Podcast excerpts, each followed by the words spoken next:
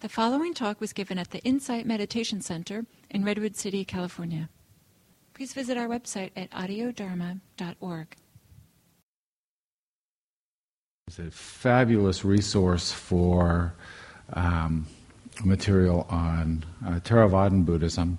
It includes translations by Geoff of huge hunks of the Pali Canon and lots of uh, even whole books available in PDF format. It's just a great resource. So I recommend that you just go and and uh, poke around and see what you can find there. Study guides for all kinds of topics, based uh, pretty uh, firmly in in the in scriptures. But this is a, a particular letter that he wrote about two styles of insight meditation. And in approaching the Dhammapada, I want to approach it in a particular way. So let me just read the first paragraph of this um, to get a sense of, of what he's getting at. He says, Today the practice of insight meditation has gained global popularity. Yet in achieving this success, it has undergone a subtle metamorphosis. Rather than being taught as an integral part of the Buddhist path, it's now often presented as a secular discipline whose fruits pertain more to life within the world than to supramundane release. Many meditators testify to the tangible benefits they've gained from the practice of insight meditation, benefits that range from enhanced job performance and better relationships to deeper calm, more compassion, and greater awareness. However, while such benefits may certainly be worthwhile in their own right, taken by themselves, they are not the final goal that the Buddha himself holds up as the endpoint of the training. That goal, in the terminology of the text, is the attainment of nibbana, the destruction of all defilements here and now, and the deliverance from the beginningless round of rebirth. And he goes, he goes on, but he's essentially saying that there is a, there are, we're, we're talking about two different approaches to our practice. One is to upgrade our experience of samsara, and the other is to, um, is to pursue liberation. And in order, in the pursuance of, of the, the uh, of liberation, he says, take a look at the Buddhist teachings um, in the spirit of faith in the Buddha as uh, a teacher. So when the Buddha says, for example, uh, don't despise any being in any state, as he says in the Metta Sutta, we can say, we can all think of people who we might regard with some despision, if there is such a word. you know, and we can say, well, you know, the Buddha just didn't know so and so. Or we can say, well, look, we've got some work to do here. This is, um, you know, in following the Buddhist direction. I, I, teach a Dharma that doesn't contend with anyone, he says in the Honeyball Sutta. Uh, that's a pretty steep, uh, that's a pretty steep uh, prescription. So the idea here is to is to begin to approach the Dhammapada as uh, almost a lesson guide, as instructions um, for how to live and how to practice. Um, the Dhammapada is a collection of verses that were assembled um, in the wake of the, the Buddha's passing. And after a few hundred words, a few hundred years after his, his death, they became um, formulated in the, the fashion that we have now. Um, the collection includes material from other places in Scripture, some places uh, in, in the general culture of the time. So there's aphorisms and, and things that are present in the, um, in the Dhammapada that are folk wisdom of the time. And then there's some, some elements that are uh, unique to, to this particular collection. Um, the Dhammapada is uh, I, I, just love the Dhammapada.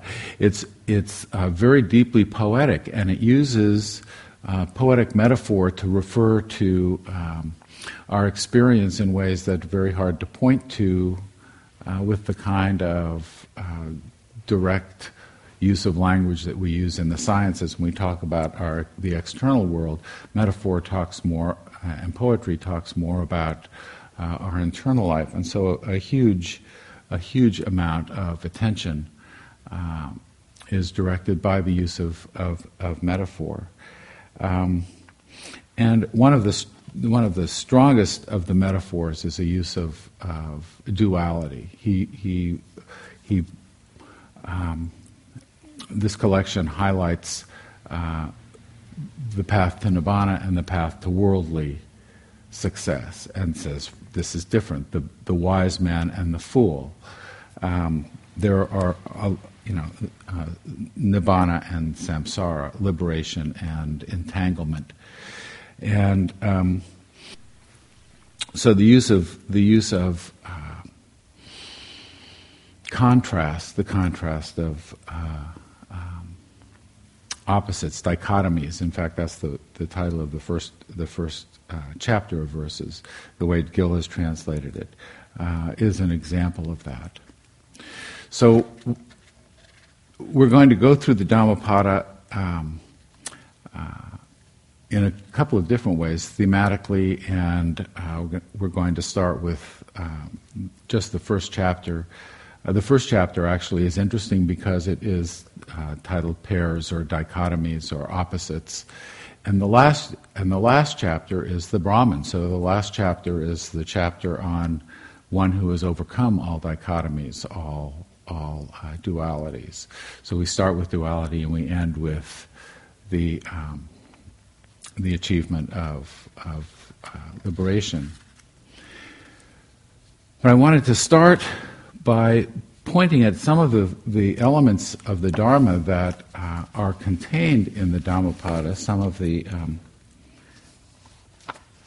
we can pass these, these critters out. Uh, from another sutta um, in the Anguttara Nikaya, uh, called the Gautami Sutta. And the reason that I want to point, point this out is because um, both the Dhammapada and the Gautami Sutta and the, the, the, scriptural texts were formulated long before the kind of Dharma uh, uh, talk that we get. Oh, that those were my those were my notes. Yeah. so I just passed out my notes which would make it very tough for me to talk. But um, are there enough of those? I can, I can make some. Oh, because it's this one, right? Yeah, yeah. I'm sorry. I thought I had a. I thought I had uh, a couple dozen of them, but it turned out to be my notes. Um, it was a formulation of the Dharma at the at the uh, just just in the passing of, of the Buddha. Whereas today we get a lot of um, reassuring texts, a lot of there's a lot of psychology uh, uh, that's inserted into the Dharma teachings, um, uh, forgiveness teachings, which which come out of uh, Christian teachings more than out of the uh, the original scriptures. So what I want to do is to take a look at just what the um, what the the Dhamma looked like to the Buddha. And so the Gautami Sutta, which you guys will have, I will, I will read and, and you, will, you will get copies. I apologize for only having brought two. Uh, I just looked at the stack and uh, there was a big stack, but it was, it was my notes. Um, I've heard that at one time the Blessed One was staying at Vesali in the peaked roof hall of the great forest. Then Mahapajapati Gautami. Mahapajapati was the Buddha's um, stepmother, his his aunt, who, be, who was served as his wet nurse when his mother died shortly after his birth, um, and was the, the woman who approached him and asked for the ordination of women. When he, he went to the Blessed One, and on arrival, having bowed down to him, stood to one side. As she was standing there, she said to him, It would be good, Lord, if the Blessed One would teach me the Dhamma in brief, such that having heard the Dhamma from the Blessed One, I might dwell alone secluded, heedful, ardent, and resolute.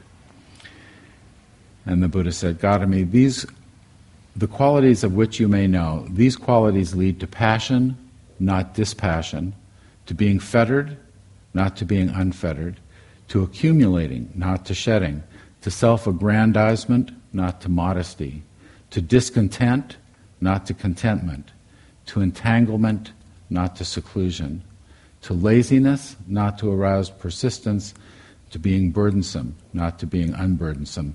You may categorically hold these are not the Dhamma, this is not the Vinaya, this is not the teacher's instruction. As for the qualities which you may know, these qualities lead to dispassion, not to passion, to being unfettered, not to being fettered, to shedding, not to accumulating, to modesty, to contentment, to seclusion, to aroused persistence, and to being unburdensome. This is the Dhamma, this is the Vinaya, this is the teacher's instruction. So these are the, these are the elements of the Dhamma as the Buddha passed on to uh, his stepmom as uh, for identifying what is the Dharma. Now, there's, you know, this. We're not talking about some of the things that are very commonly recognized as Dharma teachings here: metta practice, um, uh, dana practice, uh, and the various forgiveness practices, and many of the um, many of the things that show up in, in, in Dharma scenes. So I'm going to just run through these, these uh, eight elements for recognizing the Dharma. There's a, there's a book that Than Geoff has written, Recognizing the Dharma. He's assembled. Uh, it, there used to be some copies of, out on the, on the shelves out there. Um, and you can find it at the Access to Insight website as well. But it's, he goes through these eight elements and refers to various places in the, the, uh, the rest of the, the canon and scriptures as examples and to, to illustrate uh, what these, these elements are. But I want to go through them because we're going to see these things throughout the Dhammapada, and they, they really capture, in some ways, the flavor the, of the Dhammapada and the feeling tone of the teachings. And one of the things that I hope we, we get to do today, at, by the end of the day, is have a, a, good sense of just what it feels like, what the Dhammapada is, is pre- presenting to us as, as uh, the teaching uh, of the Buddha, um, certainly as it was understood uh, just a, a few hundred years after the Buddha's passing dispassionate and not passionate. Some of these things don't seem terribly sexy, uh, but, but dispassionate um, rather than passionate. There's a tendency for us to want to cling to pleasant experience, to want things to be to feel good. On a scale of one to ten, we'd sort of like it to be cruising around seven or so. Isn't would that would that be, would that make us happy? Seven? We m- might really root for eight, but, and, and uh, not squawk too much if it's around five. but dispassion is, is a, a condition, a, a, state of, of not, um, of recognizing that, that pleasant and unpleasant come and go, comes and goes like the weather. And when, you know, it doesn't do us a whole lot of good to, to whine and complain about the, about the weather. Um, we want the good stuff, we see the good things, our uh, desire arises for them, we chase after them, we think we're going to make ourselves happy by chasing what we want and getting what we want. And I know I'm still working working on that uh, uh, that model. Um, but the world's pretty things. It's not just dispassion about the world's pretty things. It's a, it's dispassion about um, the unlovely things as well. To not revile them, to not uh, as as much, because um, equanimity involves being present with and engaged with whatever arises and, and passes in our experience. And so, dispassion in regard to um, our experience is the first of the elements unf- unfettered instead of fettered. Um, you know, we, we're fettered by the things we cling to. You know the story about the, uh, the monkey trap. The, I don't actually know whether anybody really uses these, but here's how, it, here's how they're described. You take a coconut, I guess it's Indonesian, right? So you take a coconut and you hollow it out and you put a little hole in it that's big enough for the monkey to put his hand in. And then you tie the thing with vines and stuff to a stake in the ground. And you put some rice in the coconut, and the monkey sticks his hand in. And when he grabs the rice, he's got a fist, and the fist won't come out through the hole.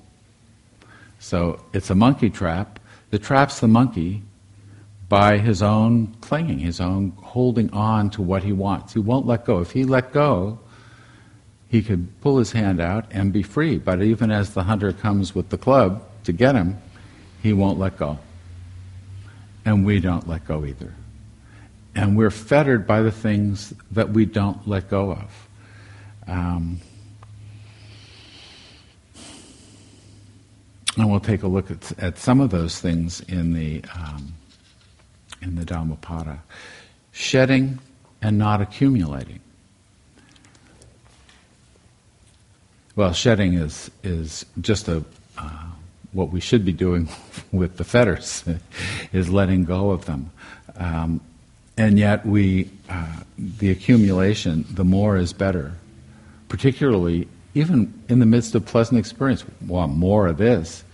Um, the the ability to not cling, dispassion, uh, unfettered, shedding. Um, all have to do with our freedom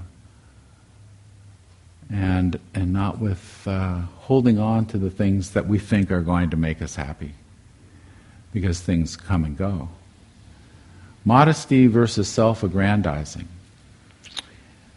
You know, modesty, there's a, the tendency, when I first read this, uh, the tendency to think we're talking about bragging. But I'm not so sure that it's just about bragging. I think that it has to do with the, with self assertion and the assertion of our opinions, for example, um, and the assertion of our judgments, which judgments are essentially, uh, they grow from ideas we have of how things ought to be. If we think things should be, people should be consistent, then when people are inconsistent, we say, bad, bad, that's not good. We think people should be kind, and then when we see people being grumpy, we say, shouldn't be that way. We think people should, well, in the political realm, we've got a gazillion things that we think the way we think people ought to be. Judgments come out of, out of those constructions. And so I think modesty, in some sense, really has to do with our willingness to not be so assertive about our opinions and the things that, uh, the way we think things uh, ought to be. So it's not just a matter about. Uh, about bragging. In the Honeyball Sutta, the, the, the Buddha is asked by one of his cousins, Dandapani, who is not a fan of the Buddha. So he sort of says, oh, What does the holy man teach? What is, what's, what is this Dharma that you teach? And the Buddha said, I teach a Dharma that doesn't contend with anyone. That's a pretty steep, that's a pretty high bar. And I'm not sure, and, and part, of, part of the practice is to figure out just how you do that. you know. Um, with contentment and not being discontent.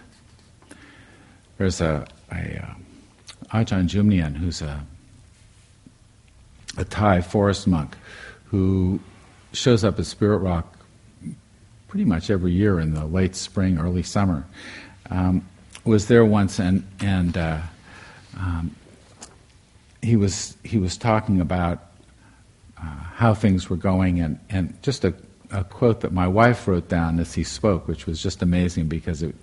It was nice to look at. He said, When people say, ah, Ajahn, let's go for a, a beautiful walk, fine, I'll go. If they don't ask, that's fine too. I don't expect a walk to be any more satisfying than sitting alone. It could be hot and windy out there. If people bring me del- delicious food, great. If they don't, I need to diet anyway. If I'm feeling good, that's okay. If I'm sick, that's okay too. It's a great excuse to lie down. It's just being content rather than irritated with whatever is, is present. Um, you know, our cultural ideology of optimism, we've, we've got it, it's out there, you know, is, is always looking towards things better in the future, which leads us to be discontent with what, what we've got here in, in the present. Um, so contentment is not really, oh, it's not really cultivated in this, in this culture. We're not encouraged to be content. We're encouraged to, uh, oh dear, the earlier things accu- accumulate and not shed, and, you know, um, seclusion and not entanglement. Um, this is this is an interesting one because seclusion I don't interpret as necessarily uh, clean. Uh, Laurie, you can get Victor a copy of this if there's an extra one, um, or maybe there isn't an extra one. Um, it's not just physical. You know, the Buddha, the Buddha has um, his last words. Uh, you know, be be a lamp unto yourself, sometimes translated as be an island unto yourself, because apparently the Pali word, depending on inflection, could be translated um, either way. But the idea is um, in verse 50 of the Dhammapada. Um, know, don't be concerned, we'll, we'll, get to it, but don't be concerned about what others do, but be concerned about what you are doing. Pay attention to your own responsiveness, your own reaction.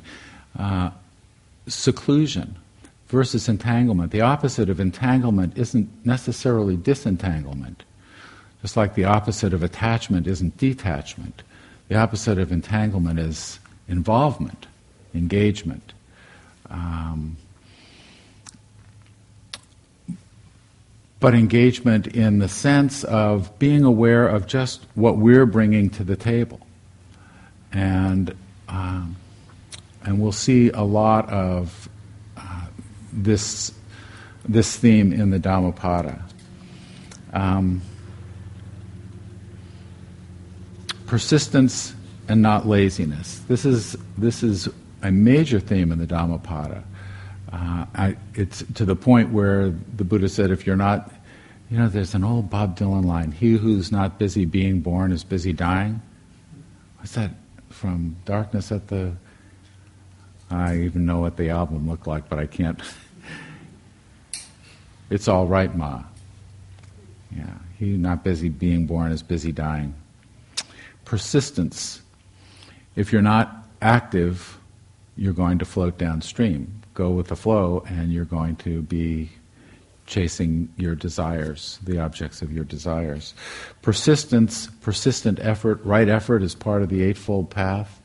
This is not something that you can read about and say, that sounds good, I'm, I, I got it down. It's something that takes effort, it takes work, it takes some cultivation. There's no magic word that will awaken us.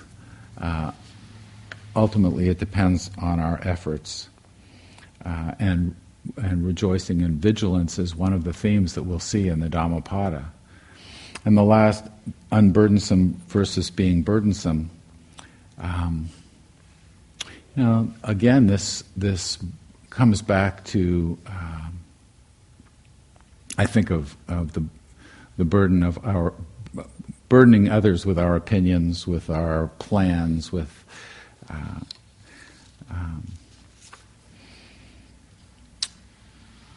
you know, I see that almost more of a of a burden than than what we conventionally uh, think of as burdensome. So these these eight elements: uh, dispassion, being unfettered, shedding, modesty, contentment, seclusion aroused persistence, and being unburdensome. Those seem to me uh, to be, you know, major major elements in the um, in the Dhammapada that we'll account that we'll encounter throughout the throughout the text.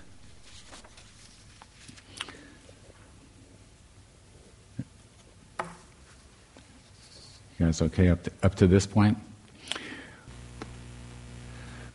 So what I've done is to I'm, I'm using Gil's um, translation, and um, it'll come up with it in a second.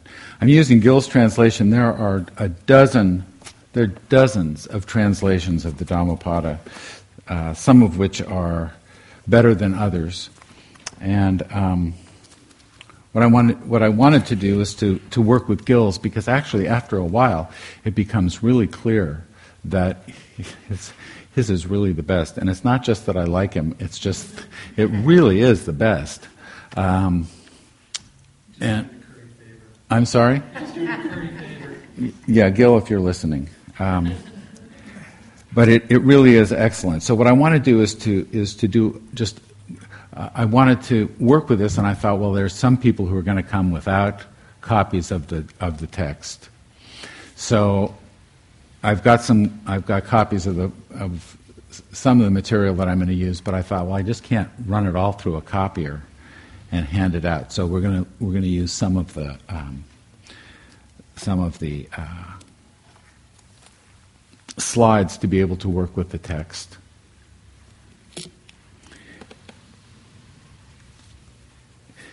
Here, can you pass these out? This is this this verse number 183 is um, is really is very common and recognized out there. It's used a lot as just as the shortest description of the Buddhist of the Buddhist teachings. And what what what I'm passing out here is a set of different translations of that one verse so that you can get a sense of how different people might translate the, the same the same language into different different kinds of verse. Um, doing no evil, engaging in what is skillful, and purifying one's mind. This is the teachings of the Buddha. That's Gil's, Gil's translation. If you look at some of some of the others, I've got what another four other four different uh, translations here. To avoid all evil, to cultivate good, and to cleanse one's mind. This is the teaching of the Buddhas. Or Than Geoff's translation: the non-doing of any evil, the performance of what's skillful, the cleansing of one's own mind. This is the teaching of the awakened. Now, Thomas Byrom's book, this, this was, I've had this book for, I don't know, 30 years. Um, and it's, it's, it's loved by a lot of people. But my understanding about this book is that it's not a translation, that Thomas Byrom um, didn't translate from the Pali, that he sat down with a bunch of translations and came up with his own version.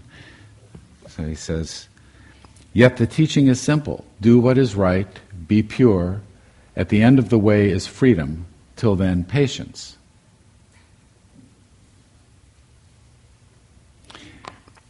Now, Gil is. Trans- oh, let me. Let's just read the last one. Narada's not to do any evil, to cultivate good, to purify one's mind. This is the teaching of the Buddha. Now, it's interesting that all four of those, except for Byrom's, use the word evil. And I think it just made Byram uneasy. Uh, and it may make some of us uneasy. It, it has resonances with a lot of uh, fundamentalist morality. And, and some people find the word evil uh, tough, tough one to take. In, in the, the uh, preface to, or the introduction to, to, to the book, Gil explains that he's translating uh, the word papa as evil. And everybody else seems to do it that way too. I, I never became a Pali scholar, so I just listen to what the scholars say. um, but the idea is um, what Gil says is that, that the word papa is. Uh, is is not so well translated as um, He says, Papa is what causes suffering in oneself as well as harm to other people. It is the causal condition for an unfortunate rebirth.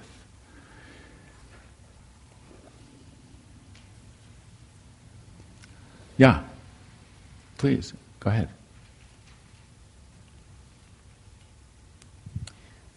So I, it, it brings to mind the choice of the word evil versus like non-harming. Mm-hmm. Is is there an additional valence in that? Well, non-harming is um, is not harming. Where, whereas sometimes uh, there, there's a verse, um, hatred never ceases by hatred, but by non-hatred alone. And it's often translated as by love alone. I've heard, I've heard that. But the, but the Pali is just non, non-hatred. Um, so non-harming, non-harming is an interesting issue um, because if I give my granddaughter, if I take her to the doctor and make sure that the nurses are holding her because she doesn't want a flu shot, she's big enough to put up a fight. Um, is that harming her? To, to stick that needle in her arm? You know, it's causing pain and certainly, but you know, how do you, where do you, uh, where, where do you find um, the distinction there about harming. We'll talk a little bit about that uh, uh, a little bit farther along. But the translation of, of evil here is, um, is something that, that uh, Byrom balks at, and maybe some other people too, but, but the, it's a translation. Um,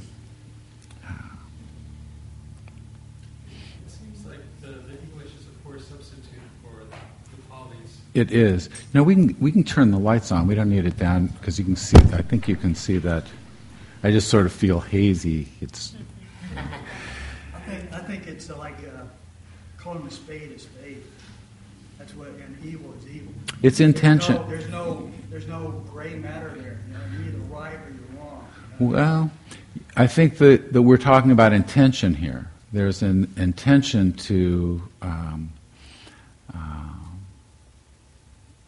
not necessarily to cause harm, but to be negligent, at least to the consequences of what you act, of what you do. So with with my granddaughter, um, it was a great scene, um, getting her inoculated, uh, but um, the intention was not to harm her. The intention was was was for her benefit.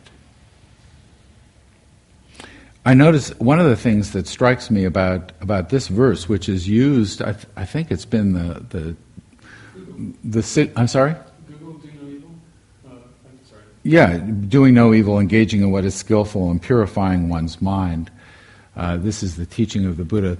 You know, this is um, it's it's the at the top of the page of the Access to Insight website, and what's what strikes me about it is that meditation is not the first thing. You know, doing no evil and engaging in what is skillful. And then purifying one's mind. It's not purify one's mind and then get your act together, it's get your act together. I think that's um, one of the one of the uh, elements of the Dhammapada, although it was it was written for uh, monastics, it was aimed at monastics uh, largely.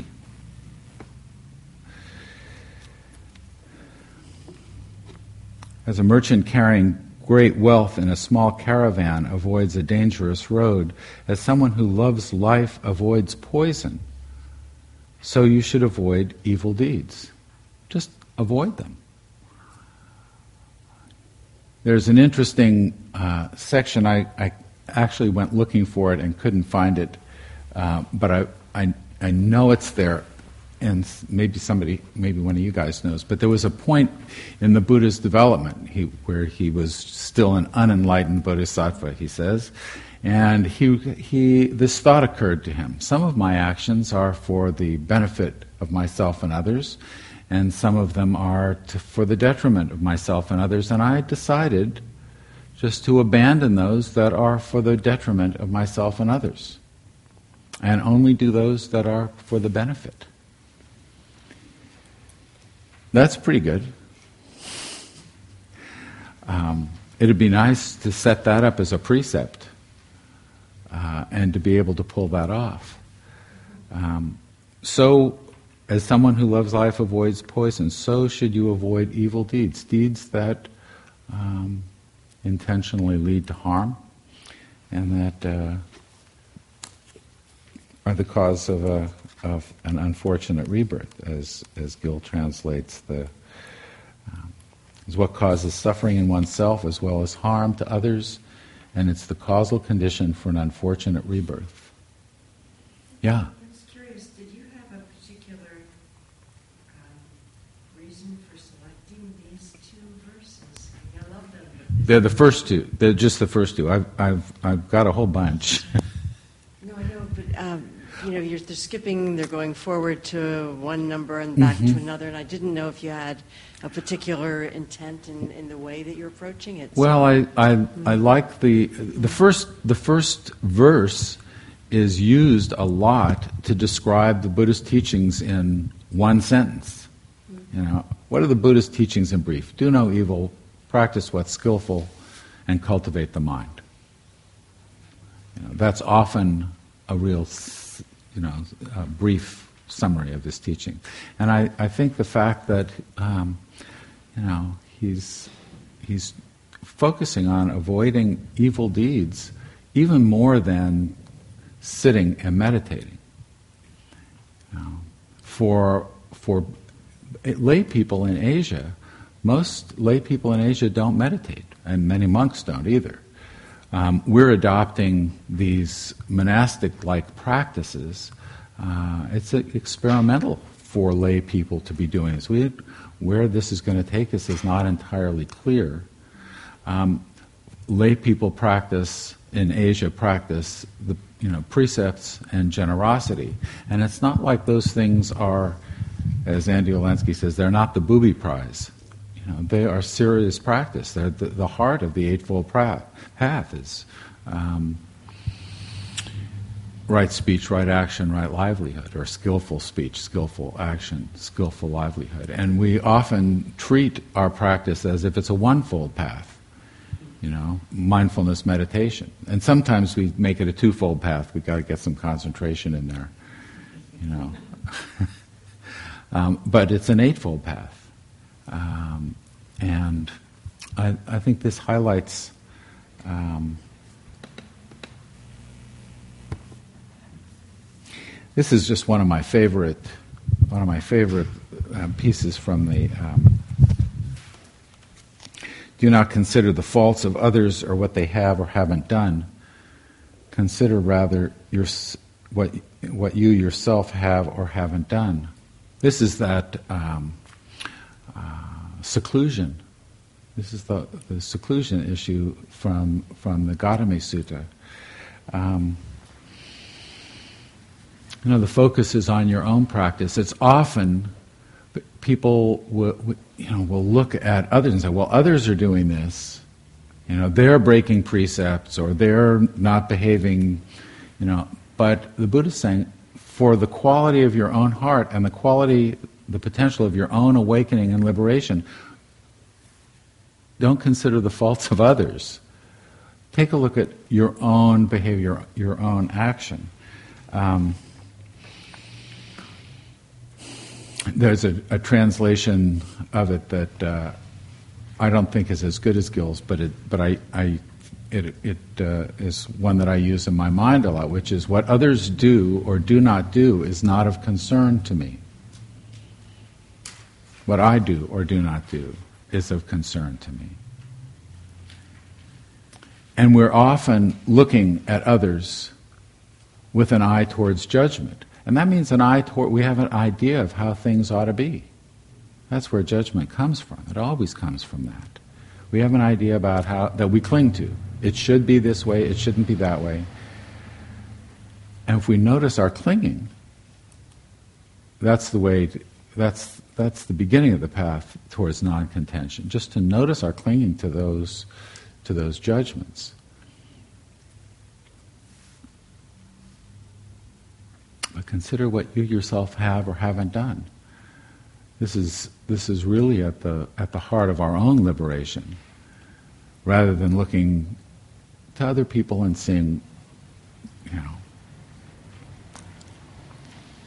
how they're doing, so it's okay for me to do. Whatever the, the idea here is our own, is our own freedom. Oh, did that go, that go to the next one?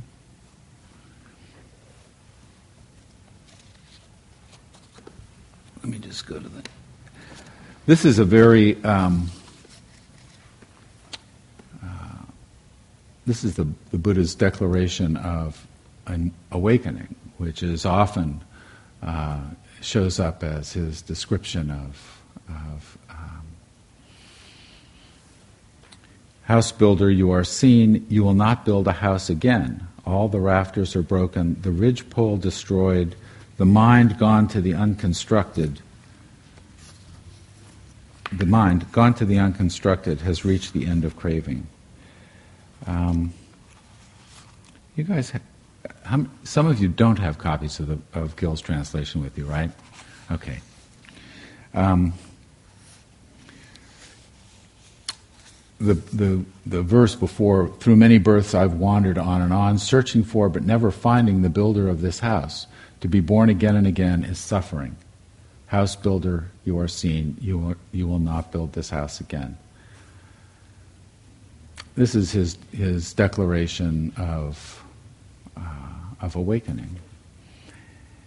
The mind gone to the unconstructed has reached the end of craving.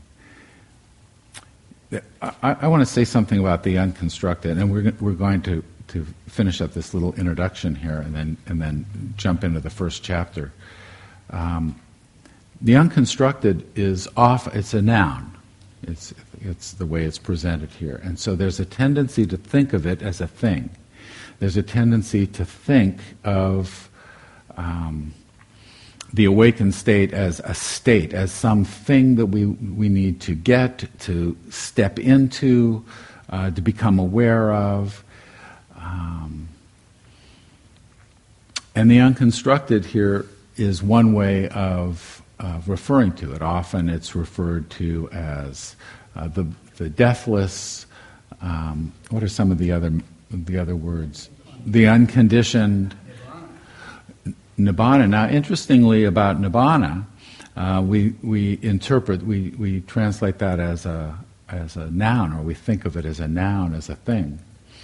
Um, Gil's, Gil has a little piece in The Inquiring Mind this month where he refers to it as a, a gerund, which is a verb, a noun form of the verb.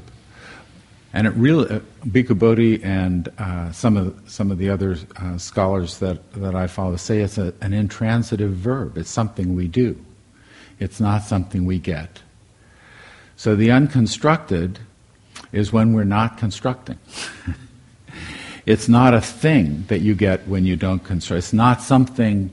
There's a tendency. The reason that it's important is because there's a tendency underneath this to see this as uh, the unmoved mover, Aristotle's unmoved mover. You know, there's some mm, the Brahman, the spirit that animates everything, and the Buddha was pretty clear about not uh, not positing uh, that kind of a thing. So I, I think the mind gone to the unconstructed has reached the end of craving. I, th- I think it's important to point that uh, we're not talking about, uh, we're talking about it's not doing something. Uh, samsara also is, uh, is apparently uh, a, an intransitive verb. So you can samsara or you can nibbana. Please. How would you describe uh, a house builder?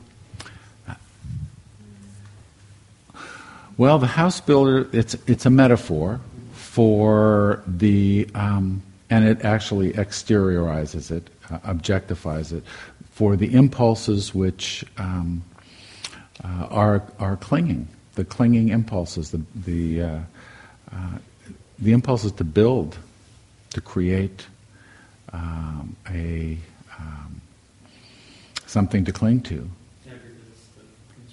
Mm-hmm. Yeah. House builder, I've seen, basically he's saying I've seen just how clinging and suffering get built and I may be slow, but I'm not stupid. Once I see that, I'm just not going to do it. I think that's sort of where we are. You know, we're sort of we're we're not stupid. Once we, you know, the insight shows up, we go, oh, now I get it. You know, uh, it it takes a while to to get that that insight. But this is this particular verse is he uses a lot, or people use a lot to to illustrate the Buddha's um, declaration of awakening. I think he's really talking about an arhat. Well, he he. Yeah, and, you know, and that's- Well, That's the ultimate liberation. Well, he was, yeah. Well, he was. The Buddha was the arhat of all arhats. Yeah, but there's other arhats as well. Mm, maybe not at first. The Buddha, the Buddha trained, uh, or on the Buddha's path, the Buddha found he was the self-awakened one, and the difference between um, a Buddha and an arhat is the the Buddha was self-awakened, much more difficult um, than to have someone say, "Here, try this." you know, we are so lucky to have his teachings because just speaking for myself, probably would have missed this, if you know what I mean. Um,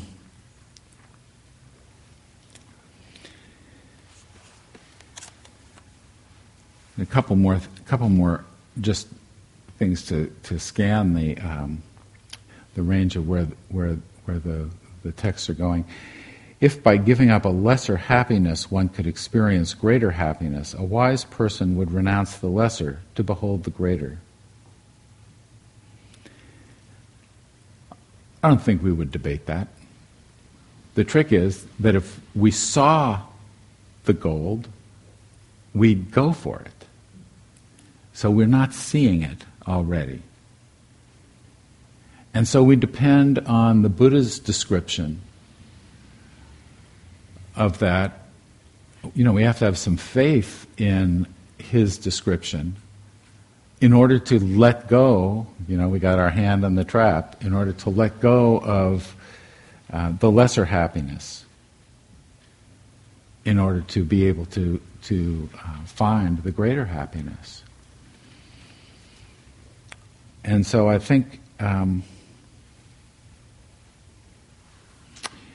you know, our relationship to the teacher is important.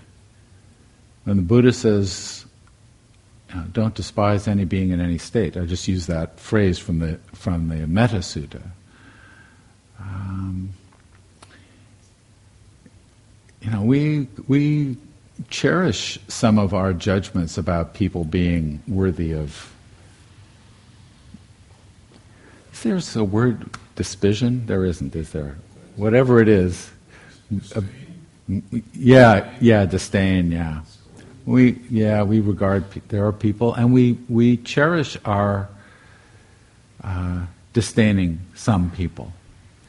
There are people out there, a lot of them in the public public realm, that we might even all recognize. Um, so I think uh, it's although it sounds obvious yeah, we give up the lesser happiness for the greater, but you know, it's in some cases it's uh, better the devil we know than the devil we don't, or better the devil we know than the heaven we don't, or do we, do we trust that if we let go of these judgments, you know, what happens? Yeah, please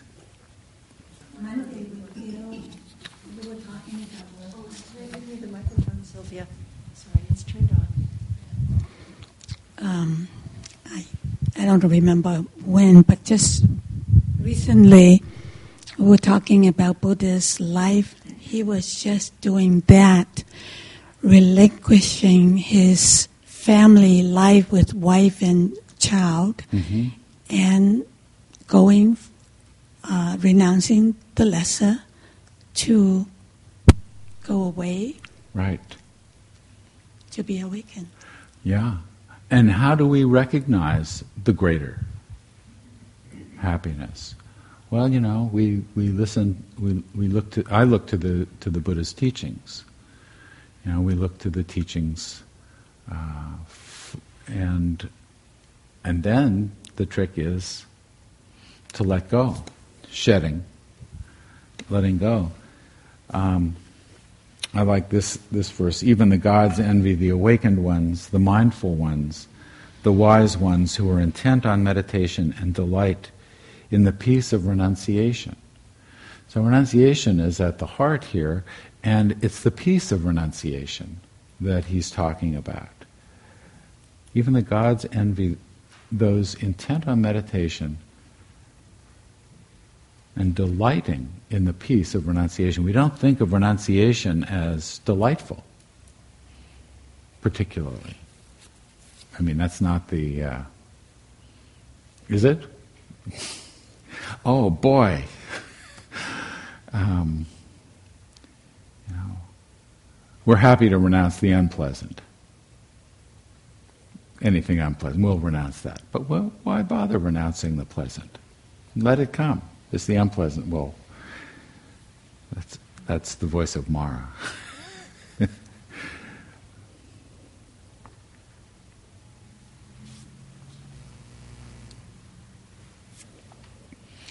Don't give yourself to negligence.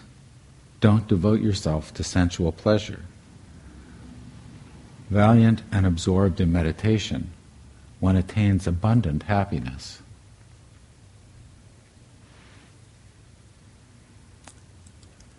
Hmm. You know, sometimes we don't even recognize what we're doing.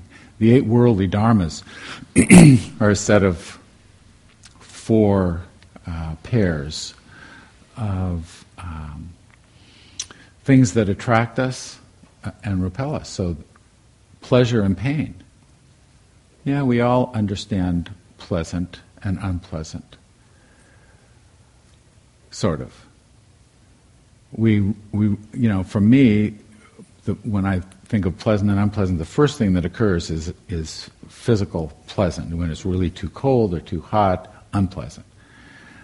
But we're also talking not just about the physical stuff, we're talking about, uh, once again, uh, our opinions and the things, the ideas we have about the way things should be.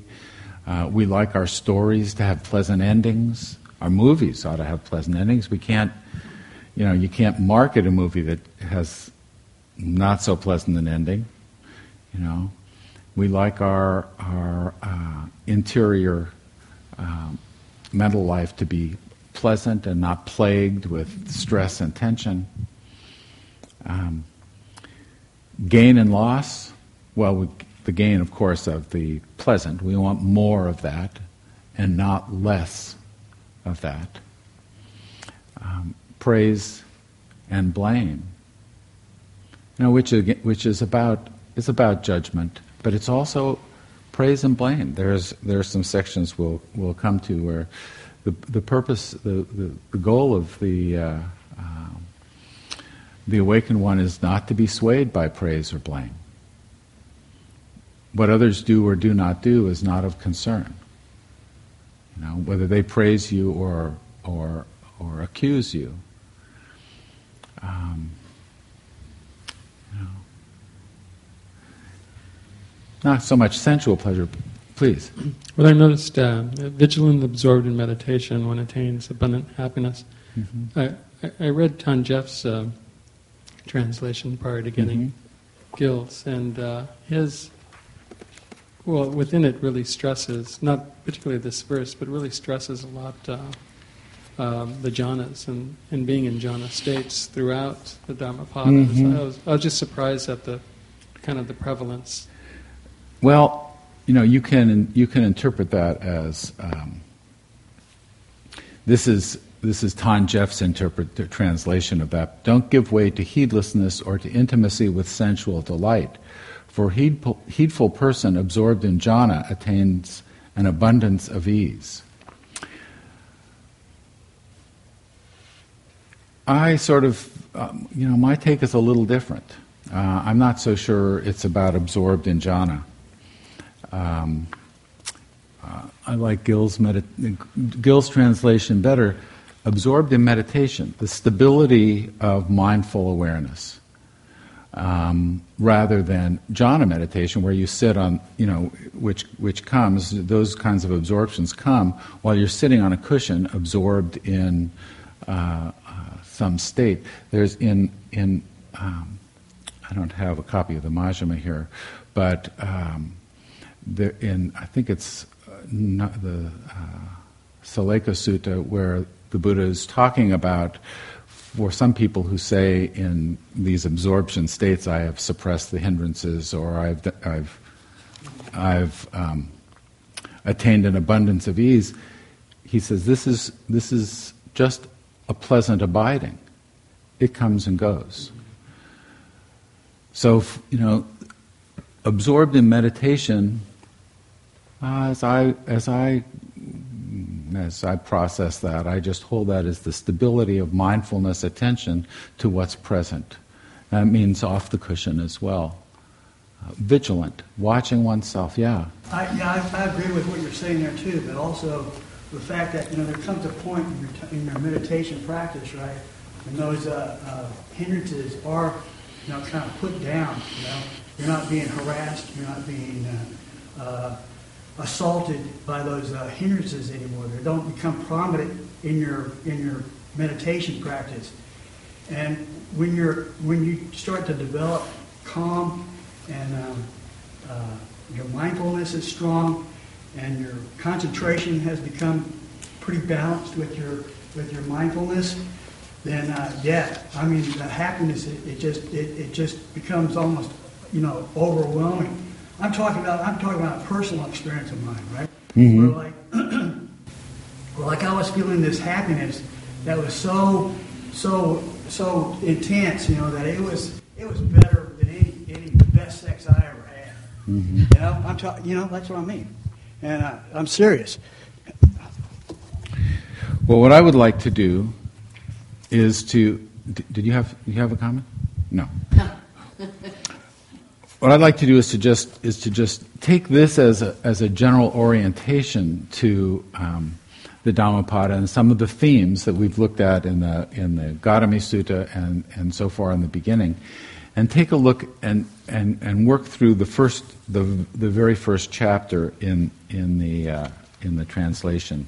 Um, and what I've done here, if you can pass the, these out to people who don't have copies of the book is I've copied the first chapter here and made those available. So we can go through the, the um,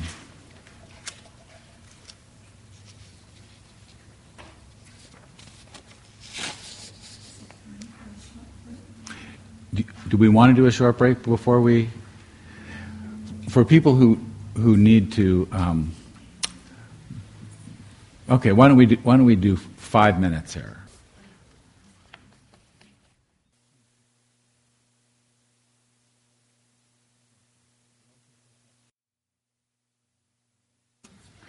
Okay, it sets up a lot of the themes that um, that continue through, and uh, and also, if we if we go into this uh, deeply, we can we can. Um, well, let's take a look at this first. Gil, Gil likes to compare in his introduction. He compares the first verses of the Dhammapada with the opening verses in the Bible, and the first the first verse, all experience is preceded by mind, led by mind, made by mind, speak or act with a corrupted mind, and suffering follows as the wagon wheel follows the hoof of the ox. All experience is preceded by mind, led by mind, made by mind, speak or act with a peaceful mind, and happiness follows like a never departing shadow. Well, there are a couple of things, a couple of things. There's tons of stuff in here. Um, first of all, metaphorically, if just poetically, if you look at the comparison of the wagon wheel following the hoof of the ox. The ox is heavy and it's plodding, and and the the uh, never departing shadow is light. It's substanceless. You know, so so we've got the poetic comparison of what it's like to be acting with a corrupted mind as opposed to a peaceful mind. And then, then, then there's the question what is he talking about? Really? What is this mind business? What is he talking about? You know? We sort of think we know. But what's a, what's a, what's a corrupted mind? Do we, we sort of think we know? I have something in mind. You know, I have an idea. I have an idea. Or um, experience is preceded by mind. Mind exists. Is it a thing that exists before experience? What is this? What are we talking about experience? So some of these words are interesting. Experience, all these colors that we all see in our visual field. Is that preceded by mind? What is this mind that we're talking about that's, that's preceding it? Now we have a thought. Um, in, that we have in mind. I, I kind of I kind of read um, read this as uh, I, I, in my own in my own mind I I interpret mind as intention. You know, what elements of mind in terms of the skandhas we've got you know Vedana, pleasant, unpleasant. We've got perception, which are our ideas, thoughts, recognitions of the way things are. We've got our, our uh, sankharas, which are all the, the fabrications, the volitional appearances that arise, and we've got the, the consciousness at the sense doors, the six, six elements of consciousness. Those are the guys are familiar with the skandhas. Hmm. Well, let me say let me say a couple things about them fairly quickly. The Buddha, um, in his in looking at this experience we find ourselves in, he's, he, he sliced it up in a couple of different ways to just try to describe what was going on, because we have ideas of who we are, who we think we are. He said there are six sense bases, for example. We have the five senses that we know of, and the mind, he says, is also, he defines that as a sense base. And he says that the visual sense, for example, that, a, that we have consciousness at each of these sense doors. It's when you have a, an object and a sense organ and there's contact, you get consciousness. So, eye consciousness are all these colors and shapes. Ear consciousness is the, the sound of my voice. Not the meaning of the words, but the sound of the voice. So, we have the five senses and we have uh, consciousness in, at the mind sense gate, which includes, um, well, it includes some other things. Uh, memories and planning and thinking and, and uh, emotions, etc. Now, the skandhas, he said, these are the, this is a slightly different way of slicing up uh, this experience, uh, focused on the kinds of things that we cling to as ourself, that we identify as me, mine, um, so the first, the first of these elements is uh, hmm, the Pali word is rupa, refers to the body, the five senses, the five physical senses, um, but but almost more um, the tactile sense. So this is this tactile experience, but also the visual and auditory. These, this is rupa, and then there are four mental ones. First, the first that usually is taught after rupa is uh, Vedana, which is um, the and, and this is hardwired in. These are hardwired into our experience. Ple- uh, all experience comes with a flavor of either pleasant or unpleasant, and often it's, it's, we include neither pleasant nor unpleasant, but that seems to me on a continuum, there's the really unpleasant, you know, that, that's the torture, agony, and then there's the really pleasant, which is the ecstatic, whatever, and then it's, you know, there's gradients, and the, the neither pleasant or unpleasant seems like sort of a point, you know, so maybe it's, it's probably there, but if you look closely, you'll find that most experience is pleasant or unpleasant. And how do we know? We'd like it to continue. If you want it to continue, it's probably pleasant. If you want it to go away, probably not. So Vedana is, is one of the skandhas, and we, we identify with that. We say, um, I, you know, I'm, I'm happy or I like this. Perception. Perception is, is the tendency of the mind to label experience and to identify what is going on. So often, perception is taught as, um, you know, teacher will say, this is a pen. You know, we look at the floor, the wall, we identify, the mind labels it, but it also includes stories about what's going on. You perceive um, global warming or um, the you know democracy. You see democracy in this um, in Afghanistan, for example.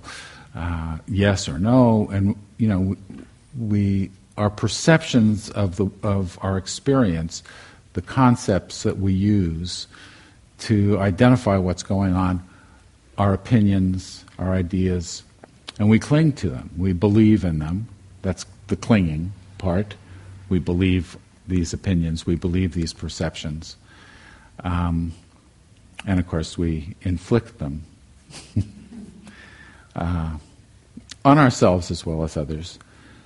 Um, and, it, and the perceptions are different from uh, the sankharas, which the, the word is often translated as mental formations, which is a little fuzzy. Usually they're volitional formations. This is the wanting, the, the act of will, the wanting, preferences, mental activities, constructing, figuring things out. These are all the impulsive um, uh, uh, certainly desires. It's the doing. It's the doing. It's the active, the active part. So you can create. Let's figure this out once you figure it out, then it can be a perception. You know, and you can say, ah, that's what's going on. So it's the figuring out part, which is an expression of wanting some clarity, some security. Okay, and we identify with this. I want this, I want that. And the, the last is, is uh, consciousness, which appears at the different sense gates. So, how did I get there? oh, I was talking about um, experience is preceded by mind. Led by mind, made by mind. And it's not entirely clear what uh, I, I interpret mind here as intention. And there we, we can explore that because throughout the, the Dhammapada he talks about mind here and mind there. Um, and I think a corrupted mind in this sense means, as I interpret it, as I read it, um, intentions that are not skillful in the sense that unskillful intentions are greed, ill will, and cruelty. And we sort of we don't like to identify with those. Um, but those are the, those are the intentions that give rise to um, suffering. Experience, speak or act with a peaceful mind. Uh, Geoff translates that word as calm or bright mind. But peaceful, the, the, the skillful intentions are uh, generosity, uh, metta or loving kindness instead of ill will, and compassion instead of um, instead of uh, cruelty. speak or act with a peaceful mind. This is where the Buddha, I mentioned the Buddha said, I'll, I'll uh, abandon those um, intentions that are for the benefit, or that are not for the benefit of myself and others. Abandon, abandon those that are for the detriment. That's a, it's a, a very, it's a hard, it's a hard act uh, to pull off. requires mindfulness.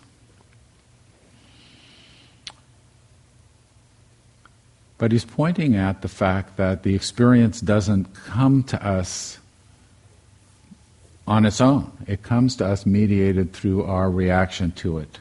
So if we look at the next verses, he abused me, attacked me, defeated me, robbed me. For those carrying on like this, hatred does not end. That's interesting. Because I actually think that it's almost any kind of, you know, blaming the world for the exp- unpleasantness that we are experiencing. You know, um, these are examples of a corrupted mind, right? Speaker act with a corrupted mind. He, she abused me, attacked me, defeated me, robbed me. For those not carrying on like this, hatred ends. Well, it's interesting because all he's saying is not. It's not that you're you got something else going on. You're just not doing that action. You're just not complaining. She abused me, attacked me, robbed me. They're, they are causing global warming. They are doing this. They are doing that. Those are expressions of displeasure with the world, um, you know, our own aversion. One of the things that happens is that we project our own dissatisfaction with the world onto the world. And then we don't notice that we did it. So we think that it's, you know, the world is the way it is. That's pretty obvious. But we say, we sort of think, well, I'm more or less okay. The world's really a mess. Don't we sort of have that going? You know? And, and we're projecting our own dissatisfaction out there on the world because the world couldn't be any different than it is. Given, yeah.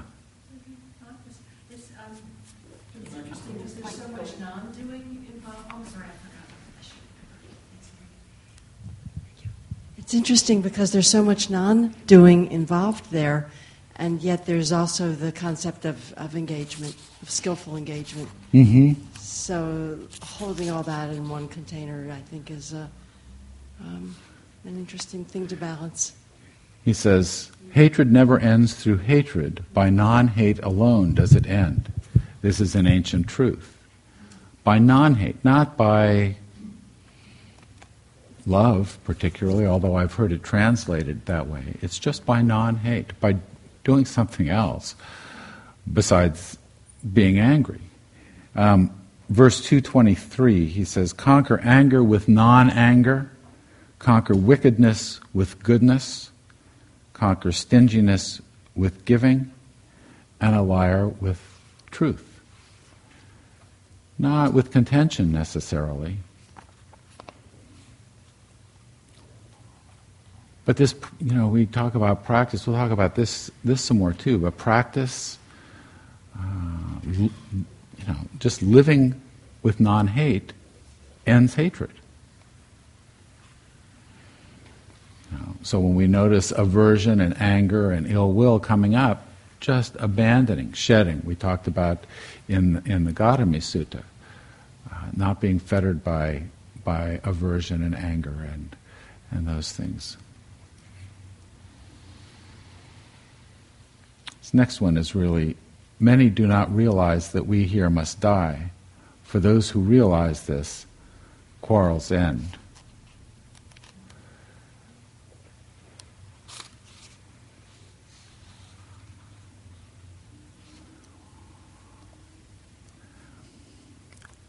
If you're, if you're in a hospice environment, you usually don't quarrel with the person who's dying. They say, the sky is red, and you sort of say, you know, I, I can see how that might be. you know, quarrels end in the face of, of, of death. And so we want to pretend like we're not already in hospice. You know, we sort of are in our way. Verse 129 All tremble at violence, all fear death. Seeing others as being like yourself, do not kill or cause other to kill, others to kill. But in the first chapter, even, even more deeply, quarrels end, contention ends.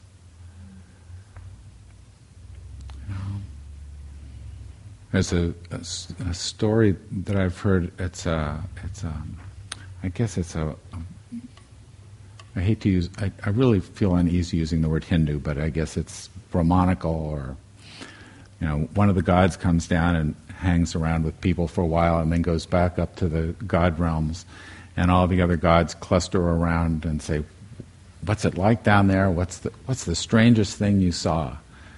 And, and the God said, I can't remember which one, says, Every, all, all humans are subject to death, and none of them think it's going to happen to them. You know. For those who realize this, quarrels end.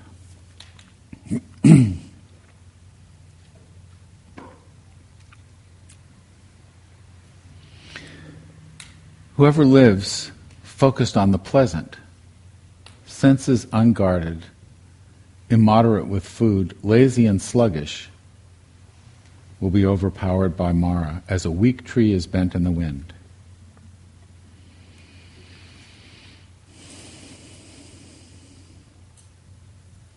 Whoever focused on the unpleasant, senses guarded, moderate with food, faithful and diligent will not be overpowered by Mara. Mm.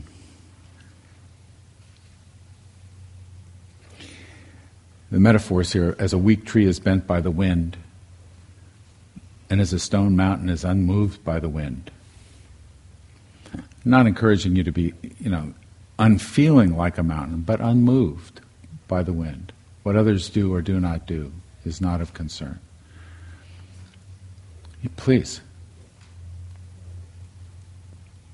Tony, what I'm seeing in some of this is the idea of reactivity you know, how we are reactive to experience. Mm-hmm.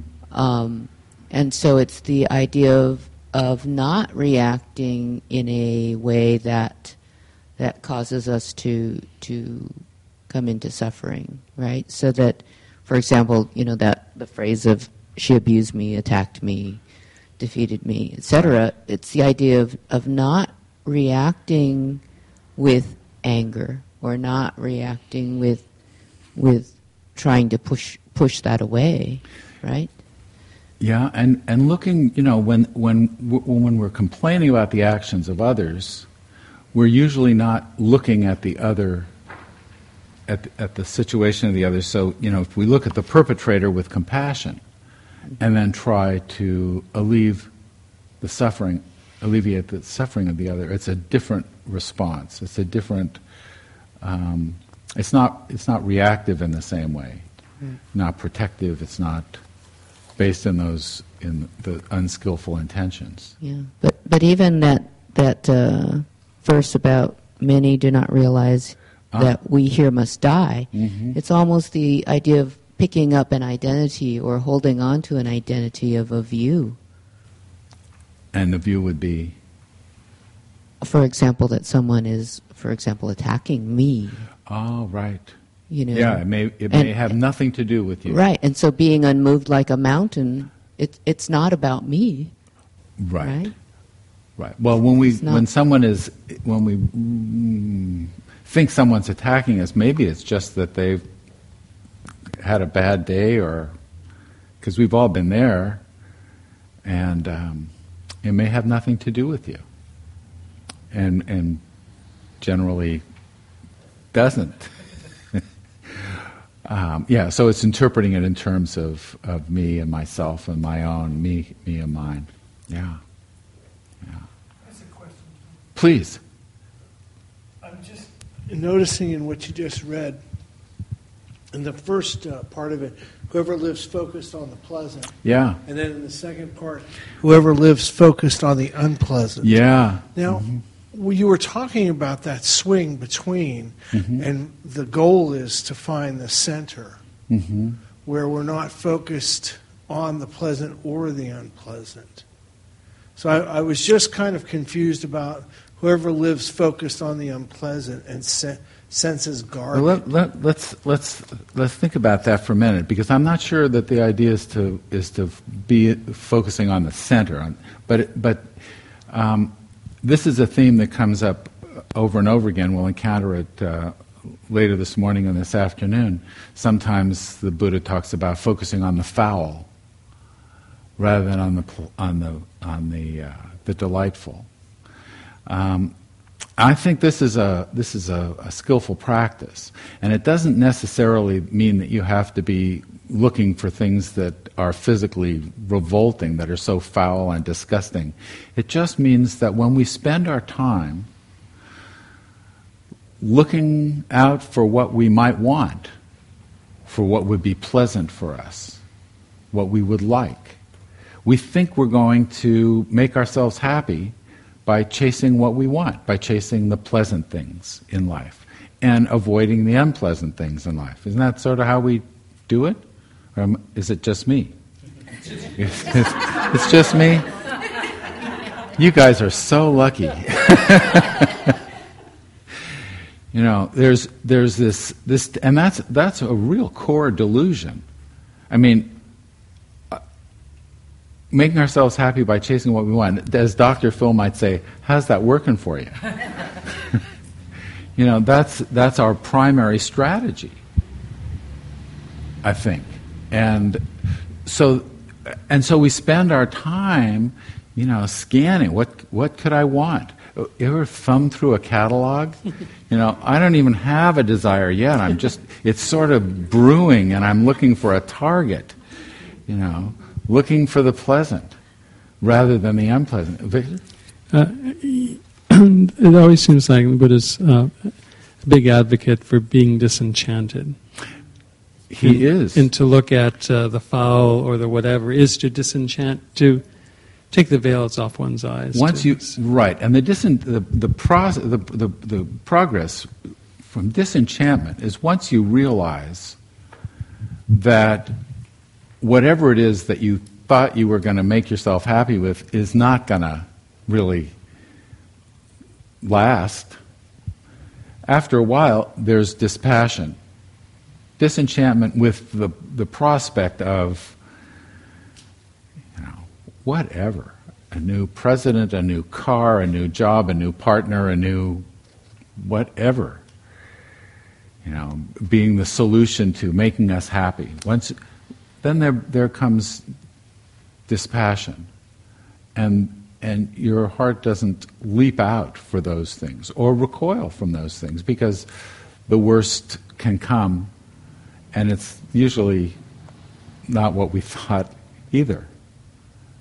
You know, focused on the pleasant, senses unguarded, you know, just alert for the goodies, immoderate with food, lazy and sluggish, will be overpowered by Mara as a weak tree is bent in the wind. Of course, because you know the attraction of pleasant under the delusion that the pleasant will make us happy. Focusing on the unpleasant. Know, just to notice the downsides because we don't usually notice the downsides of the stuff. Senses guarded, moderate with food, will not be overpowered as a stone mountain is unmoved by the wind.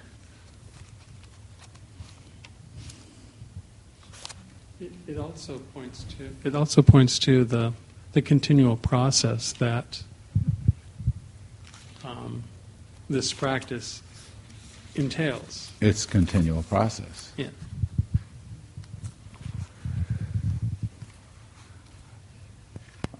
Verse 81 as a as a, uh, we will come up with this later. A solid mass of rock is as a solid mass of rock is not moved by the wind, so a sage is not moved by praise or blame.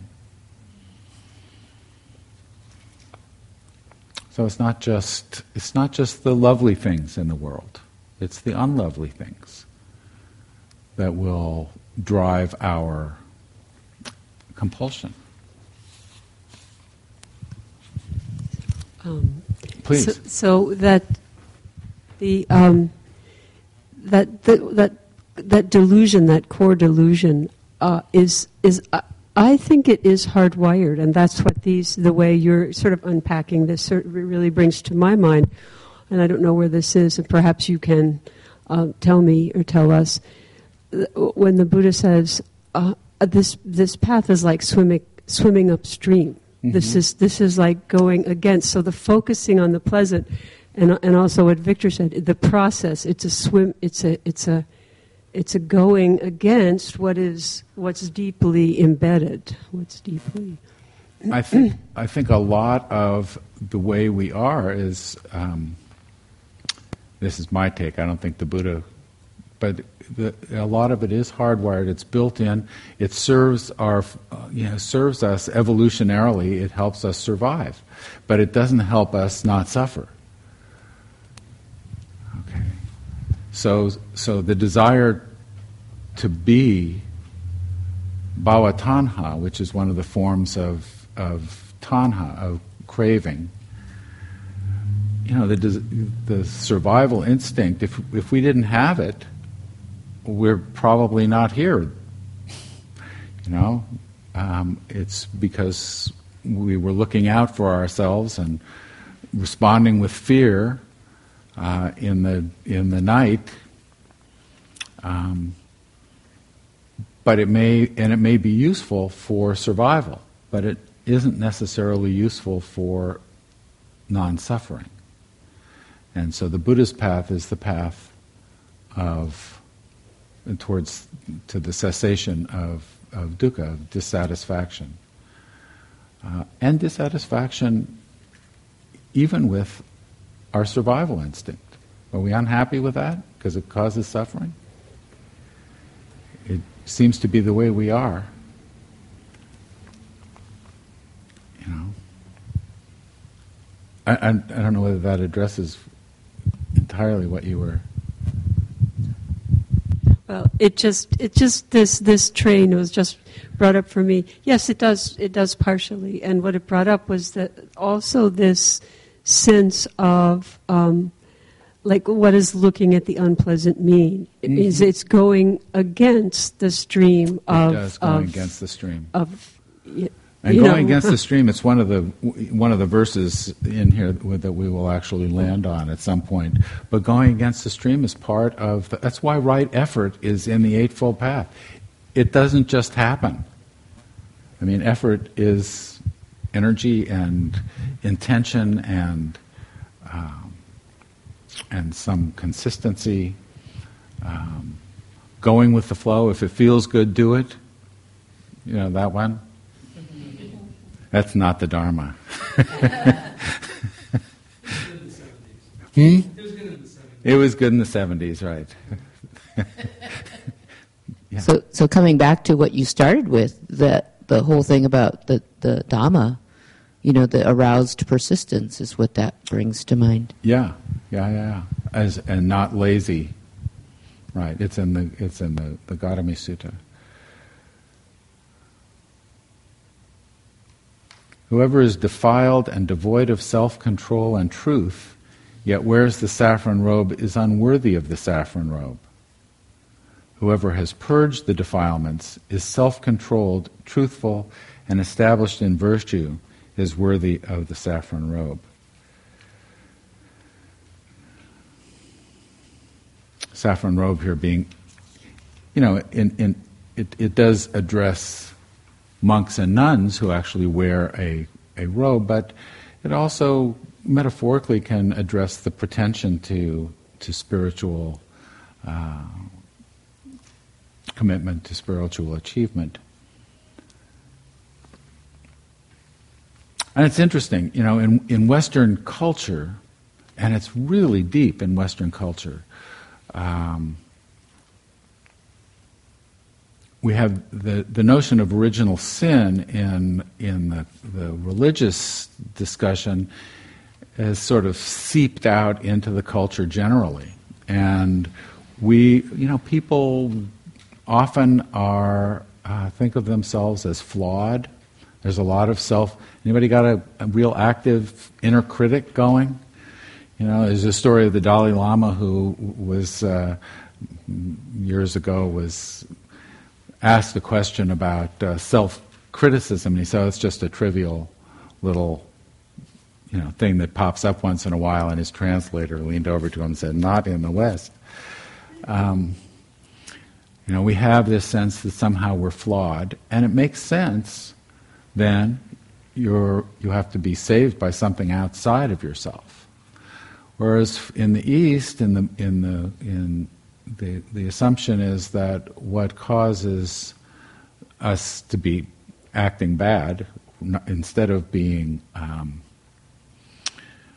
d- inherently flawed, is the visitation of the defilements uh, greed, ill will, um, and of course, delusion. Um, and so, with the purging of the defilements, then we're freed from those things. And of course, the purging of the defilements, things that only we can do ourselves. Self controlled and truthful and well established in virtue. You know, we're, we're back to the, you know, do no, avoiding evil and, and practicing what's skillful. Self controlled and truthful, not just sitting in meditation, but well established in virtue, established, is worthy of the saffron robe. The next two, the next two verses are pretty interesting. Those who consider the inessential to be essential and see the essential as inessential do not reach the essential, living in the field of wrong intention. Those who know the essential to be essential and the inessential as inessential reach the essential, living in the field of right intention. I don't think it's a mistake that in the Eightfold Path, the first element is view, right view, our understanding, and the next is intention, right intention. Because intention flows from understanding. You act in terms of how you understand things to be. So the cultivation of right intention also winds up affecting, I mean, right understanding also affects right intention. If you think someone or something is going to hurt you, you are likely to respond defensively. If you think something is going to help you, you will respond differently. So your understanding, your perception of things we talked about it in the skandhas, it has to do with that, that labeling element where you identify what's going on. If, you if you identify, as you identify the way things are, so your, your intention will flow. So if you think you're going to make yourself happy by chasing what you want, well, guess what? You'll be chasing the pleasant things. You know. Um, so when we have a teaching from the Buddha that that's not going to happen. You're, you know, chasing what you what you want is not what will make you know what's pleasant is not going to bring you peace. Well, we have to decide whether we buy that or not. I was that was underlying that that thing that I read from Bhikkhu Bodhi the, at, at the beginning. So living in the, in the field of wrong intention comes from wrong view. Who considers the inessential to be essential, not seeing things as they are, will lead to wrong intention. Delusion will lead to wrong intention. If you're acting out of delusion, an interpretation of the way things are that is not, in fact, a representation of the way things are, then how surprised can you be when things don't turn out the way you thought they were gonna? You know.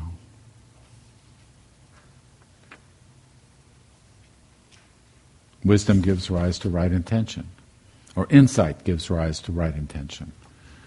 You know, there's there um, the translation of paññā as as uh, wisdom makes I don't know the word wisdom sort of sounds like a a body of knowledge somehow, whereas insight feels more like something that uh, arises that you do, you know, occurs. So I sort of prefer insight to, to wisdom.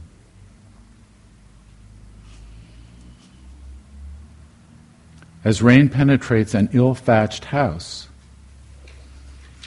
so lust penetrates an uncultivated mind. As rain does not penetrate a well thatched house, so lust does not penetrate a well cultivated mind.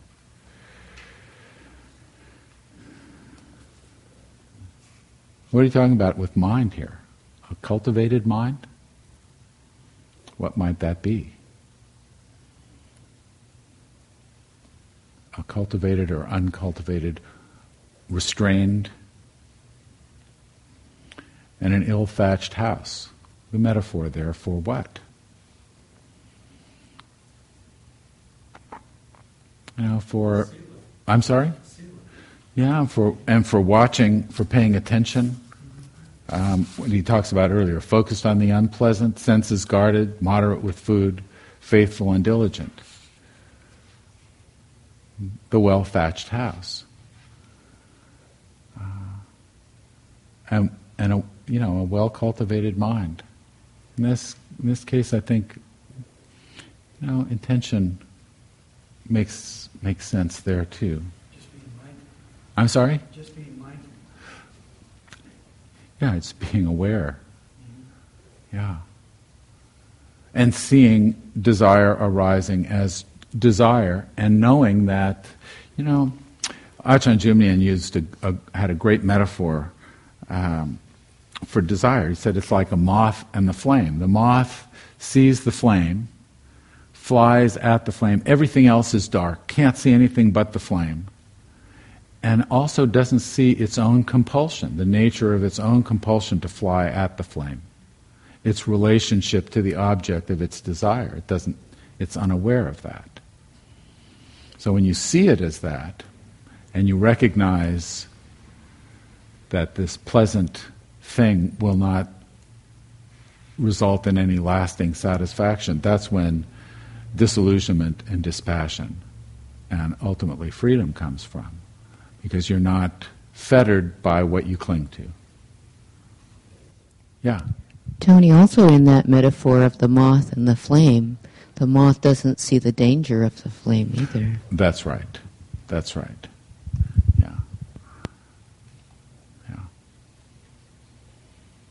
So, mindfulness, you can be mindful, you can describe yourself as being mindful if you're aware of the flame, and you can describe the flame, the object of desire, in exquisite detail. And if you've been, you know, I don't know, shopping for a car and reading all the ads and all the stuff, you can, you can be really aware of the details but that doesn't you're not noticing your own longing your own wanting and it's it's noticing that internal thing as well. One who does evil grieves in this life grieves in the next grieves in both worlds. Seeing one's own defiled acts brings grief and affliction. One who makes merit rejoices in this life rejoices in the next rejoices in both word, worlds.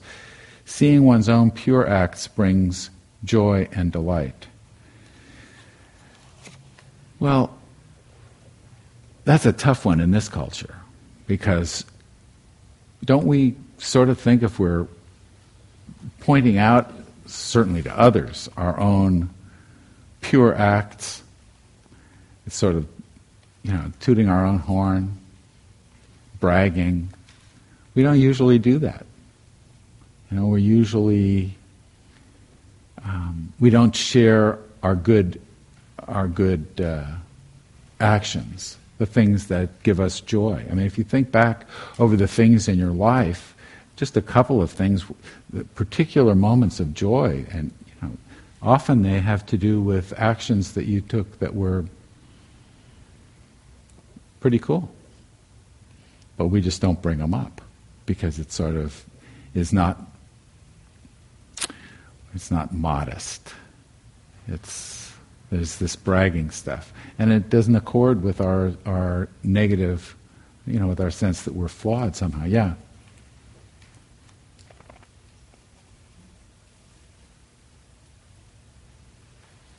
It's kind of a tough uh, balancing act because modesty is a form of conceit. Shyness, mm-hmm. a form mm-hmm. of conceit. It's just the other side of the coin of bragging. It's it's still sort of the negative of paying attention to yourself, of of sort of a hyper awareness of self. Right. So it's. Uh, I don't think we have a good model in this society in which to just. We don't. I don't. I think you're right. We don't have a model, and of course, it's it's it is a balancing act. It's a koan. It's a koan that we answer with our life. We answer with the way we live. You know, it's not a matter of oh, there's a right way or a wrong way. But seeing one's own pure acts brings joy and delight. If you recall an action that you have done that gives you pleasure to recall, yeah. I just don't see that it's necessarily to do with bragging or not bragging because those kinds of acts of joy can be done silently. They can be. But, but we don't usually talk about them and share them with others. And it can be a source of joy to others to talk about something that you've done that was particularly generous and selfless and spontaneous.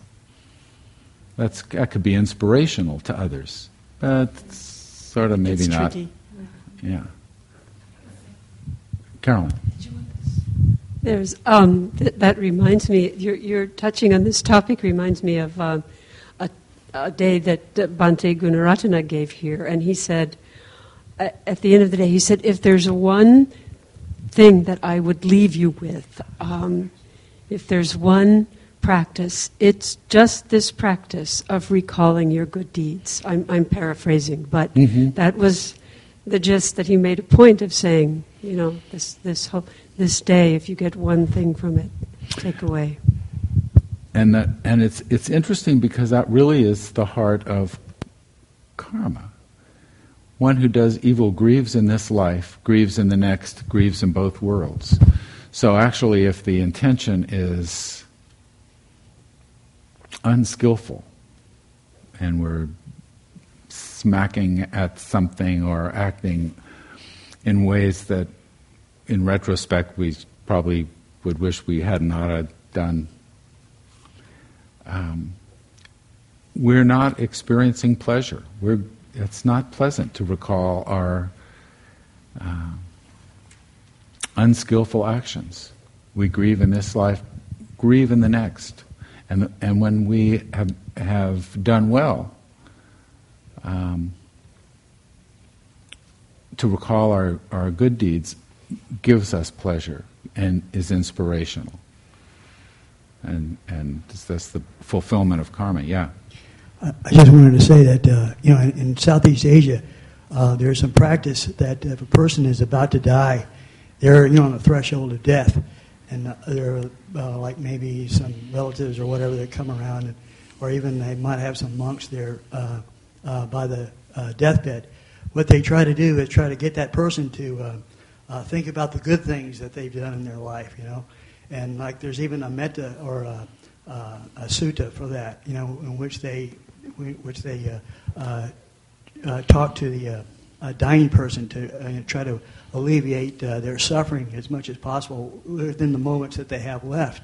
And it's very important because that to them is, is because it's like if their last moment is, is where they're thinking of a pure deed or a pure thought or a pure think of something that they had said to someone, when they die, that is propelled into the next, or will help them propel into the next existence, you know, mm-hmm. to make their existence a much better place than uh, otherwise. Well, that could be true even by, by contemplating your own good deeds this morning. We'll make this afternoon. We'll condition our, our being this afternoon.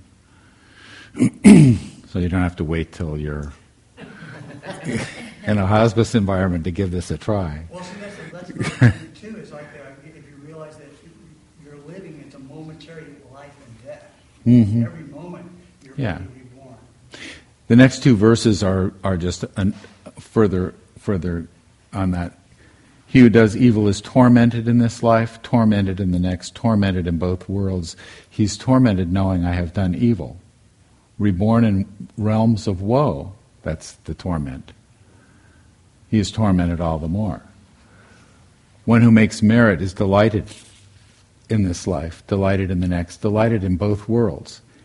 He or she is delighted knowing I have made merit. Reborn in realms of bliss, that's delighted. I, she delights all the more. So this is just, you know, a, a formulation of, of karma, and also it, re- it relates really closely to intention, which the Buddha said karma is intention.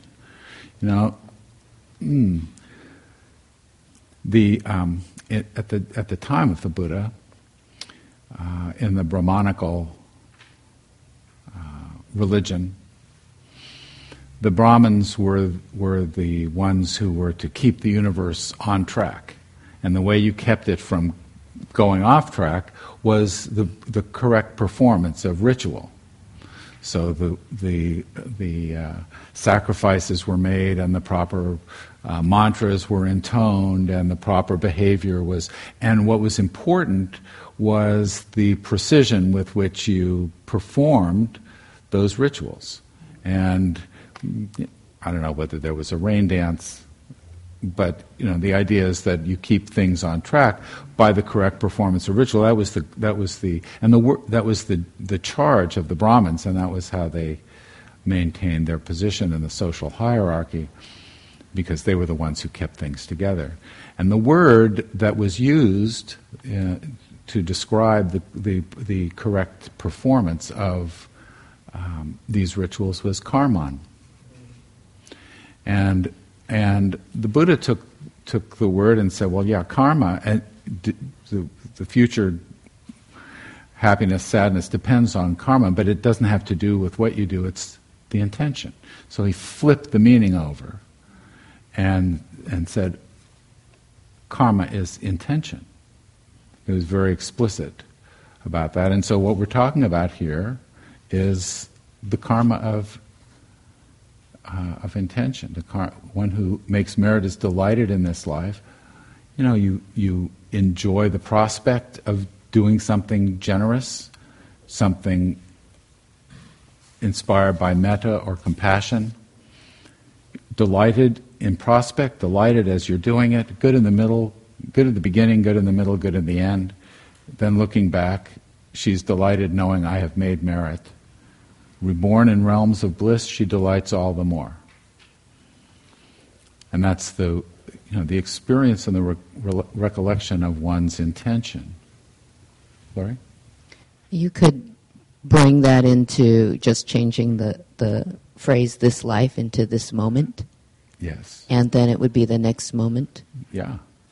And so it doesn't have to say, hey, we're talking about That's the correct. next life, but it's the karma, it's the whole intentional and That's right. conditionality of each moment that comes next, how we act in this moment, That's right. or, or the intention for this moment I think so. conditions the next. hmm Yeah.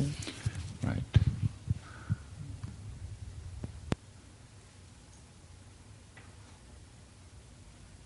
One who recites many teachings but being negligent doesn't act accordingly, like a cowherd counting others' cows, does not attain the benefits of, contem- of the contemplative life. I, I, I like it when the, the metaphors show up with cowherds. um, counting others' cows. But it's but really he's saying it's we may even have an understanding, but if you don't act it out, being negligent doesn't act accordingly, doesn't attain the benefits of the contemplative life. The benefits being peace and um,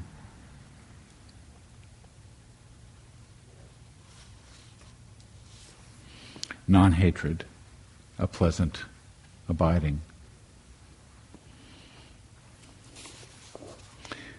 One who recites but a few teachings, yet lives according to the Dharma, abandoning passion, ill will, and delusion, aware and with mind well freed, not clinging in this life or the next, attains the benefits of the contemplative life.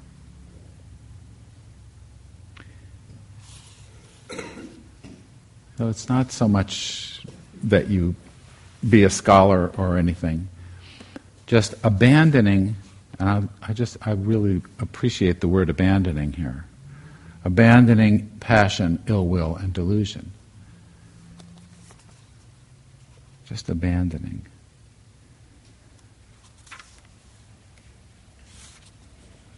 Greed, hatred, and delusion, the three poisons, of course. And lives according to the Dharma. You know, living according to the Dharma, practices according to the Dharma. It's the same thing. When your life is your practice, when every every uh, moment is your practice, that's living in accordance with with the Dharma.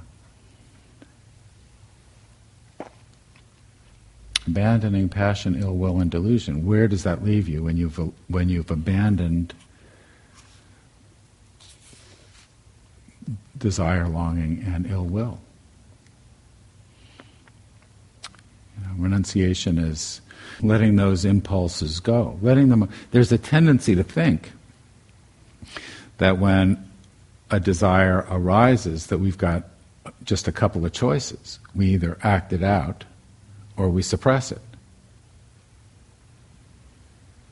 out of aversion. And, you know, the Dharma path is to just be aware, aware and with mind well freed,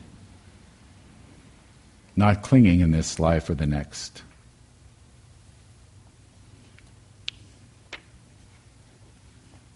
So it doesn't take, you know, extensive knowledge of the teachings. Uh, lives according to the to the Dharma. So that first that first chapter has a has a there's a there's a little story there, you know that the mind all begins in mental activity, that it's not the world that brings troubles to us. Now, what do we expect? The world is the way it is we don't like it, or we like it. We like parts of it, we don't like other parts of it. When we complain about it, you know, and complain about what we encounter, we suffer. You know, chasing after what we want, we are not successful.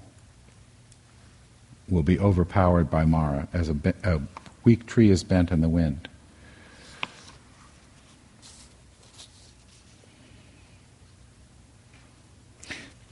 So I like the I like the uh, the first chapter presents um, the contrast, and I think that a lot of the Dhammapada is is presented in stark contrast between the the successful and the the unsuccessful, between the the path to nibbana and and not.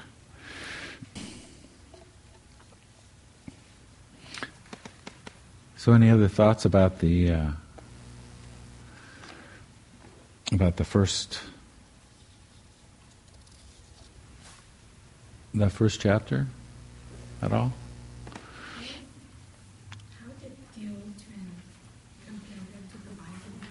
Oh, he, yeah, he he says um, it's in his introduction he says that you know the first the first uh,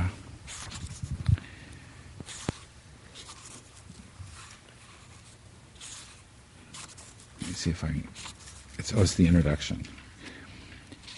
The Dhammapada, he says, um, if we compare the beginning of the Dhammapada with the opening of lines of the Bible, which emphasize God's role as creator and, by extension, our reliance on God's power, in contrast, the first two verses of the Dhammapada emphasize the power of the human mind in shaping our lives and the importance and effectiveness of a person's own actions and choices. So our salvation comes from our own actions alone. There's no external source that can that can uh, that can do it for us. We have to do it ourselves. And this, um, you know, the the uh, incrustations of the defilements, we have to clear out ourselves, and we clear it out by seeing, which is where our practice comes by our seeing and, and insight into the nature of our own compulsion to make things worse. Go ahead. Tony, could you elaborate a bit on, um, the thing you, you first read, Mm-hmm. and then again, we're, we're seeing abandoning passion. Mm-hmm. And I'm, I'm, oh, I need some clarity on that in the sense of, do I no longer, uh, am I no longer passionate about uh, civil liberty? Am I no Mm. longer passionate about world peace? Am I no longer passionate about these things? I'd, I'd say, given your description, don't do anything drastic. Um, you know, when you talk about a passion for social justice, there's, th- you know, that's a description of a whole collection of responses and situations. So let's get smaller. Well, if, if we're angry at a perpetrator of injustice, you know, whatever we might do out of that anger is probably, well, let's see. Hatred is not,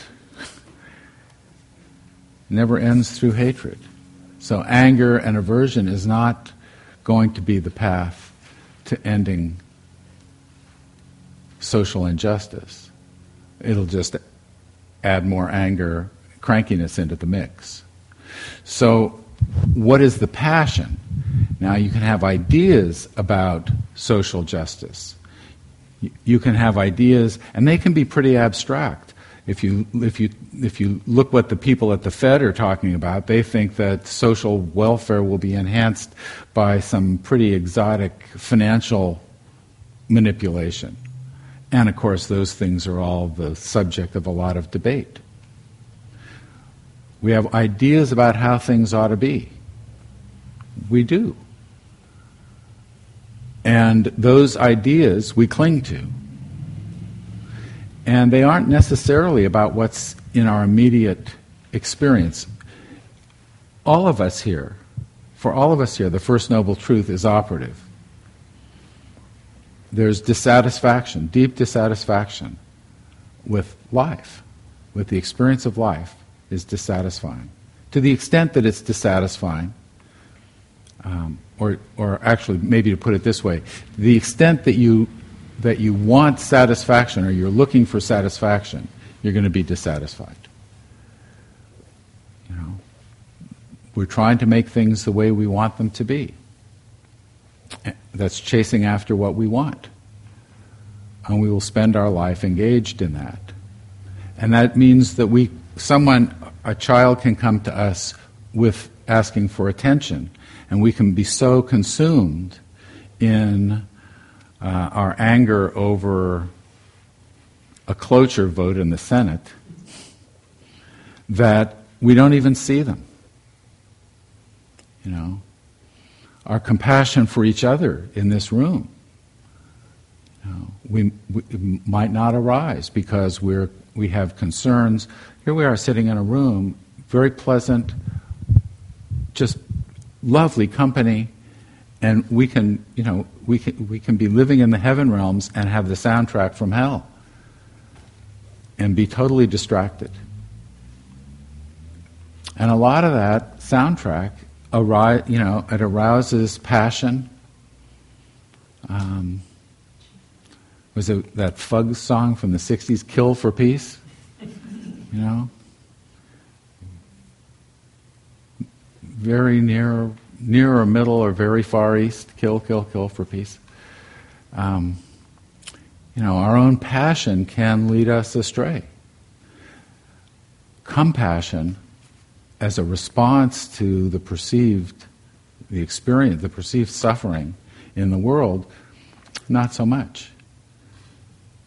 So, passion for an ideology, for an idea about how things ought to be, tricky. My experience, just my experience. Victor, Does, is that helpful? Well, I, I was just, I would say, so to have a passion for hospice work. So, Yeah. so passion. Could you then elaborate on what passion means? Yeah, in, in this in this situation, I think we're talking about uh, um, you know passionate craving, wanting, longing. You know, uh, not the same as as uh, a commitment to a calling like um, uh, com- something coming from compassion if you encounter, you know, if you encounter someone, if you encounter a child crying, you just respond. You say, "Are you okay?" You know, you. It just happens automatically, and it comes out of out of compassion. That's not the same thing as I'm going to build a school in every district of whatever, or I've got you know a, a passion for the arts or you know those kinds of things. It's it's not coming from wanting for self. Is that is that helpful? Yes. Yeah. Okay. part of it seems to uh, involve it, it, it's a continuation of practice. It's much more outward, and there's still a need to um, try to cultivate not um, wanting a specific outcome. Well, when you focus on intention, the outcome is not. You know, if you're a surgeon, you occasionally things aren't going to go well. Right. You, you But you won't you feel remorse You if don't- your if your intention was pure and you brought all your skill to bear. You're not going to look back and say, "Oh," you won't feel regret and remorse. So the outcome is not related to the in- intention, unless I mean, it, it is related to the intention. Your intention is what you imagine the outcome to be. That's how you can recognize it. What am I trying to accomplish here? I'd like to ask a question uh, where you started on the comparison between, or how Gil compares this between uh, the sort of the Bible versus uh, Mhm. Buddhism, Dharmapada. The with the Bible, there's an outward Mhm. element that one. I'm not very familiar with with the Bible, Western religion. My brother, however, we always have this these conversations. He's intimately um, familiar, and it's always an, an external expression of, in a way, fidelity towards this entity out there. And the work that we do here in Buddhism, as far as looking at intention, right livelihood, eightfold path, etc., it's a very you're in charge of your own karma, basically. Where on the other side, uh, Catholicism, if you will, it's you don't have to do any of this stuff. You just have to somehow um, surrender to a higher God, and they will. It will absolve, solve your dilemma, sins. I Mhm. don't know, whatever. And I, I, I don't understand how that works for them. Ah, what others do or do not do. There's no concern. I, I Yeah. realize that. but but he's my brother. then, him, then, you know, then you're right. him. Well, you know, one's brother, one should should uh, you know look for uh, opportunities for compassionate expression. Look for the suffering. You know, there's there's uh, it, I remember Jack Kornfield saying, telling a story. Somebody who quoting someone who said, you know, my family loves it when I'm a Buddha and doesn't like it so much when I'm a Buddhist. you know.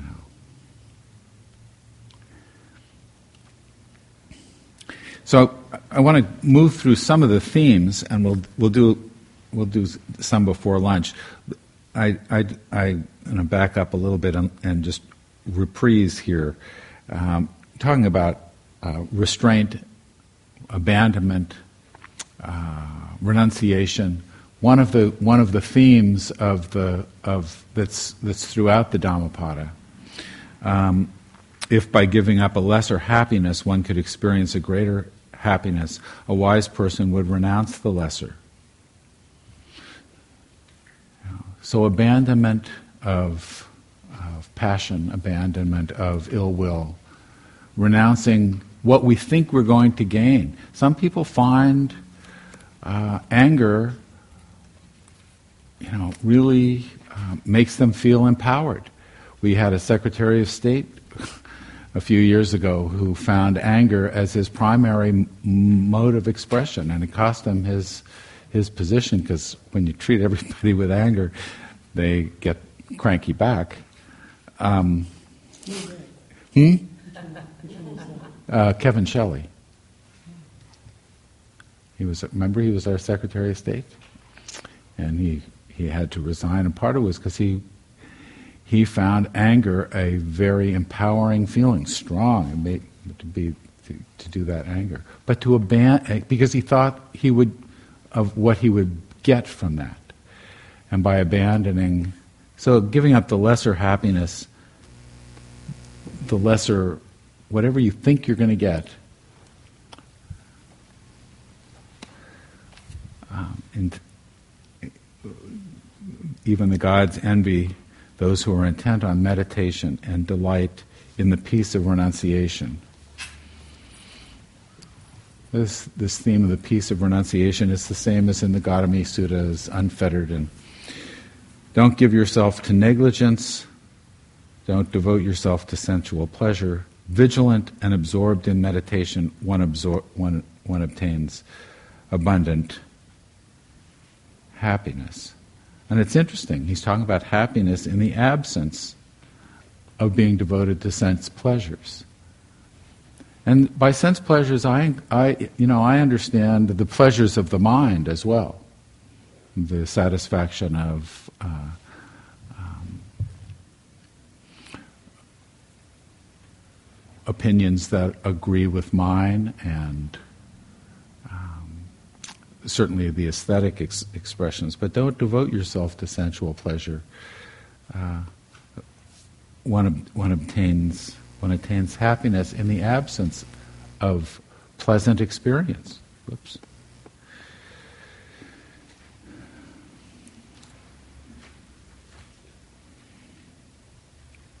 Delightful are forests where the public does not delight. There, the passion free delight not seeking sensual pleasures. That one's pretty good.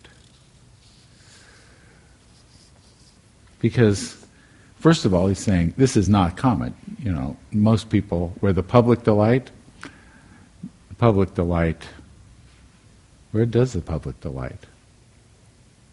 I mean, you can see where the public delights. It's out there in the media. the force where the passion free delight. They delight without passion in the peace, not seeking sensual pleasure.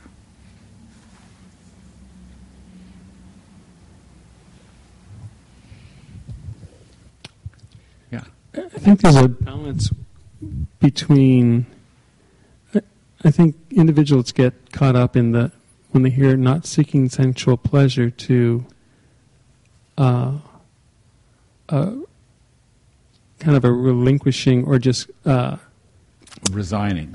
Um, a, a pushing away of sensual pleasure that comes and goes. I mean, I'm not. I'm not talking about. You know, once again, uh, the word renunciation has, for me, it's got this um, sense of renouncing, pushing yeah, it's away, an active. and that, which is why I like the word abandon a little bit better. I find abandoned. Um, You abandon things that are not useful. shedding, hmm letting go. Yeah, yeah, much easier. Um, Tony? Yeah. Also, I think the key word there is seeking, uh huh. right? It's it's not the sensual pleasure in it and of itself. It's the it's the seeking of it. that- not seeking some, because because pleasant experience will come and you're not supposed you don't need to say oh pleasant experience i don't want any of this you know our experience with sense pleasures with pleasant experience is more frequently that we pollute it with wanting more of it or or not wanting it to end. I, re- I remember when when i was uh, pretty little i can't remember how little but i i was given for dessert a piece of in my memory was this unbelievably good chocolate mousse kind of thing and i thought I, w- I wanted this to last forever so i was taking such small bites that i could barely taste it at all you know um, so we will pollute pleasant experience. I, I, I uh, John Tarrant writes about how he was uh, watching a sunset and he wanted to share it with other people. And so in his mind, he wasn't even able to appreciate the sunset. I had a similar experience once. I set a fire, and my wife was had gone to the store for something. And you know, if you build fires a lot, the the first rush is just going to be just incredibly beautiful and wonderful, and it was just great. And all I was saying was, she's got to get back because he's got to see this, you know. And you, we pollute our own experience of pleasant with clinging, with wanting it to last longer, be different, whatever. So it's not the pleasant experience is, but it's that you're right. It's the seeking, trying to transmute it into something transcendent that will last forever and save us from a lifetime of unhappiness. You know. And of course, the unpleasant, we, we are always trying to get rid of that. Bhikkhu Bodhi says that we spend our time trying to increase pleasant experience, decrease unpleasant experience, and figure out how all of this relates to me. So.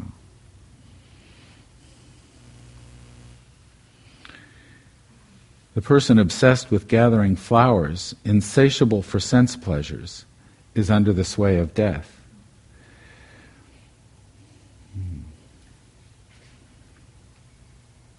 This comes from a chapter on flowers. Some of the some of the chapters are organized by theme. Some this just by the metaphor of flowers. It's under the sway of death because pleasant and unpleasant come and go. If you're attached to pleasant, you, and you get your you get the obsessed with gathering flowers because flowers beautiful as they are, are transitory. And so if you're obsessed with them, you're under the sway of the forces that are in play in regard to flowers, in regard to all of us. Obsessed with insatiable for sense pleasures. Can't get enough. Anybody had enough? Yeah, we can't get enough. There's always just a little more. It's my experience. Um, and it's under the sway of death because they are transitory. Peaceful in body, peaceful in speech, the bhikkhu peaceful and well concentrated, who has rejected the world's bait, is called one at peace. I love the notion of the world's bait. What a great You know, the world's bait. Those are the, you know, we, those are the things that we. Well, what's bait? It's the stuff on the hook that we bite at, and then the next thing we know, we're being hauled in. um, rejected the world's bait. Can we walk away from it? Can we just abandon it, shed it, let go? You know, peaceful and well concentrated means mind not wavering, not, and that's that's the, that's the result of practice. The mind that's stable and not fluttery and wavery. Who has rejected the world's bait is one at peace because you know, not batted around. If we are at the whim of desire and aversion that arise in us in regard to pleasant and unpleasant experience, how much freedom do we have, really? Not, not, a, not a huge amount, because if the experience is pleasant, we're stuck wanting more of it. If it's unpleasant, we got to make it go away.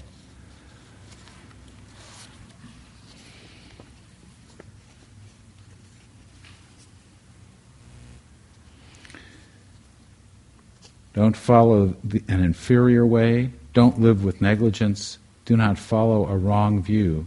Don't be engrossed in the world.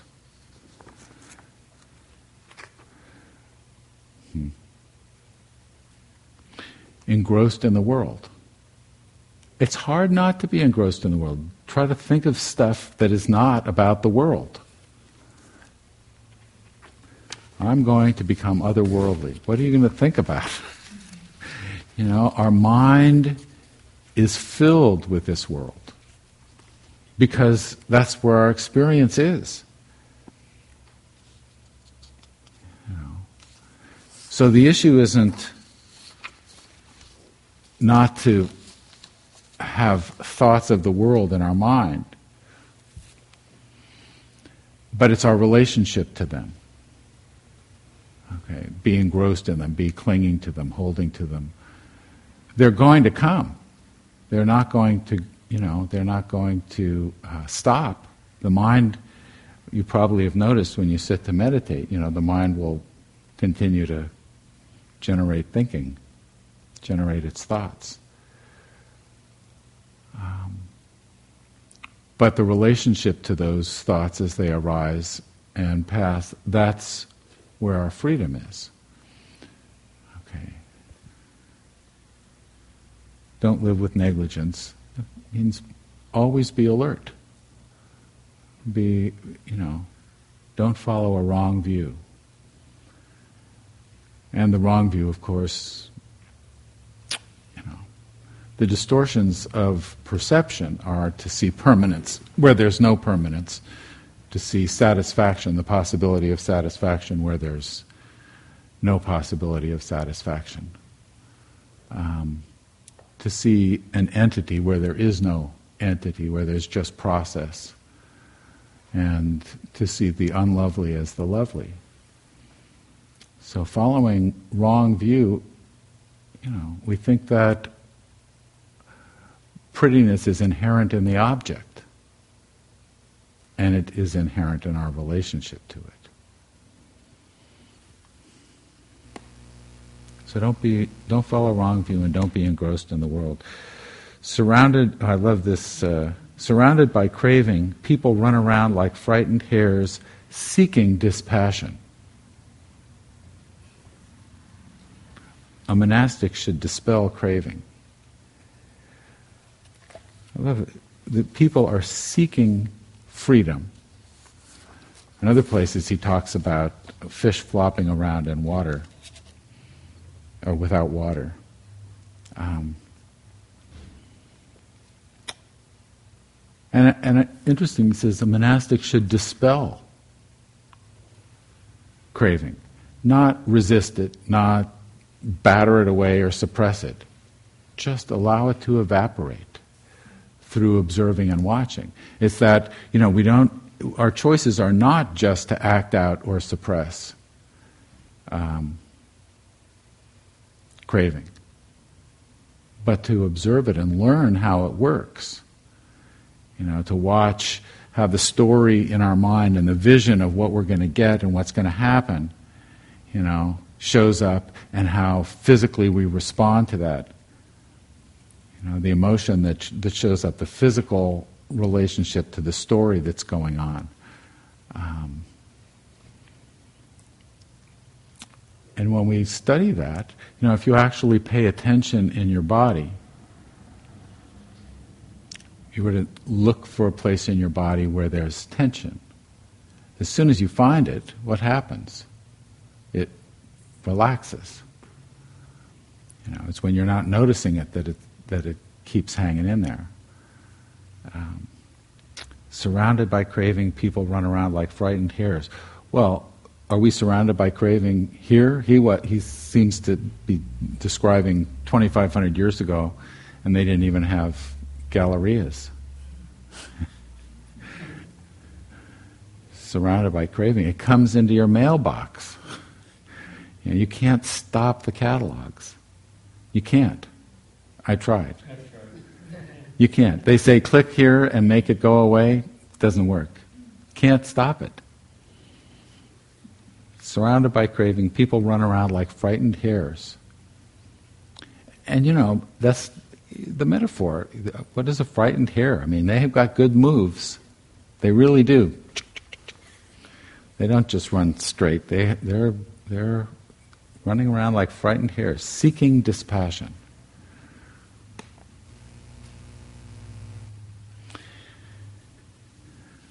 Restraint of the eye is good. Good is restraint of the ear. Restraint of the nose is good. Good is restraint of the tongue. Restraint of the body is good. Good is restraint of speech. Restraint of the mind is good. Good is restraint in all circumstances. Restrained in all circumstances, the bhikkhu is released from all suffering. So there you go. No problem. So as my Tai Chi, tai chi teacher used to say, it looks so easy, but how do you do it?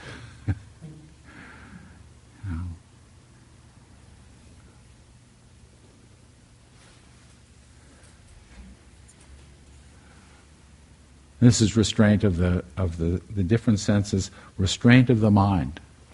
Really tough. Because what can we and restraint and the mind here, we're talking about what? I, I, I still think that, that it makes sense to me to interpret that as restraining our intention, restraining our impulse, the sankharas, not just, and the clinging to our perceptions, the clinging to, to pleasant experience, restraint of the mind. And, and what tool do we have to do that? The mind. so it's, it's, it's not so easy. But right understanding yields right intention. So hopefully, as we as we proceed through with the with the contemplation of what's in the Dhammapada, we get a sense of what the Buddha was pointing at, and and this is the most the most commonly read collection of the Buddha's teachings. Restrained in all circumstances, the bhikkhu is released from all suffering.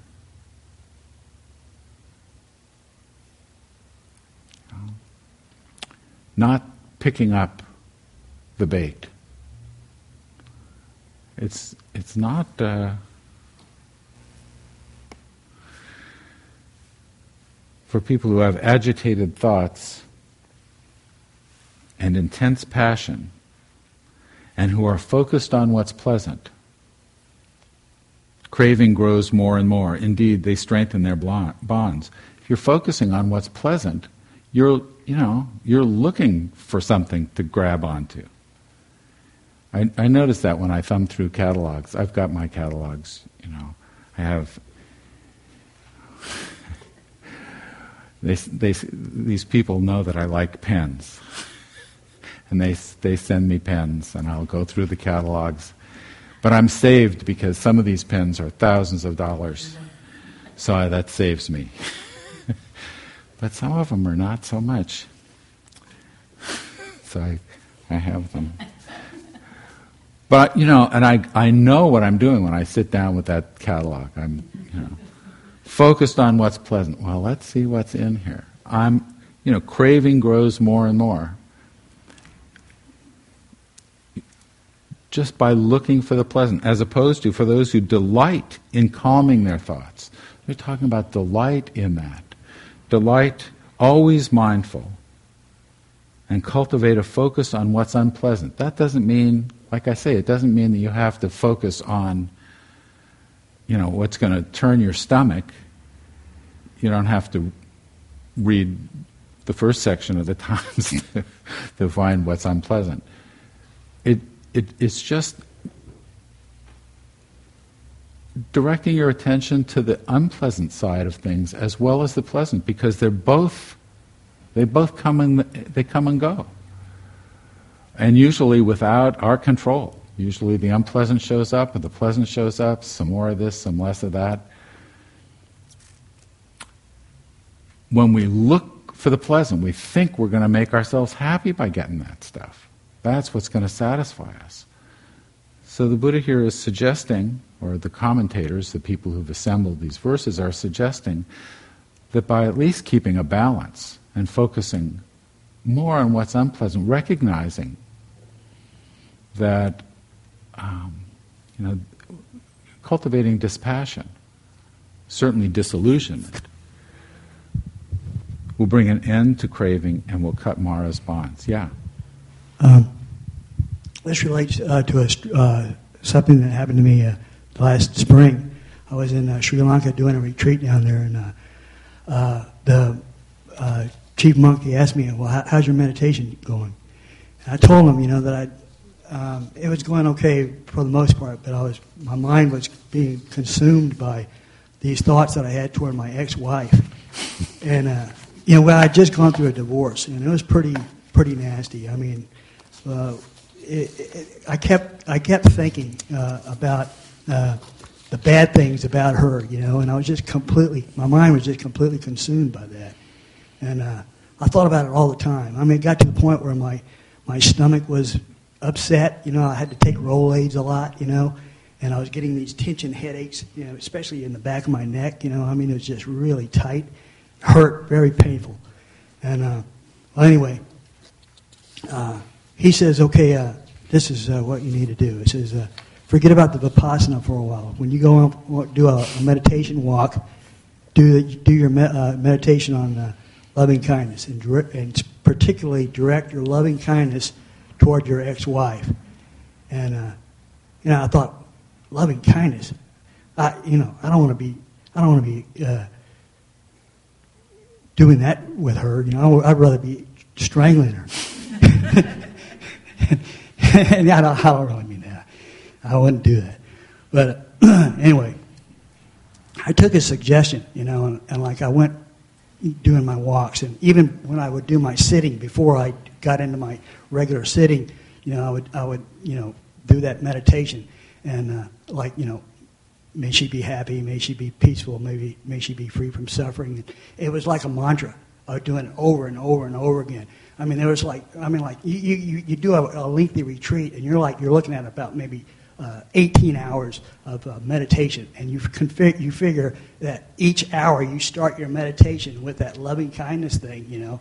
I mean, it, it, it's very, very powerful. And over a period of time, I'm not saying it was just like that, but over a period of time, the, those feelings of anger and ill will and hostility toward my wife, you know, gradually began to subside. You know, there's, there's a, a when we, we wonder how to initiate change it's often a, an issue how to initiate change. I'm reminded of um, the fact that the Oregon Trail is still there. You can go and see it. Google it, they'll show you pictures of it. There's the ruts going across the prairie, over the mountains, where the covered wagons, they're deep. You know, there are two of them going right, they're still there. That was our national habit.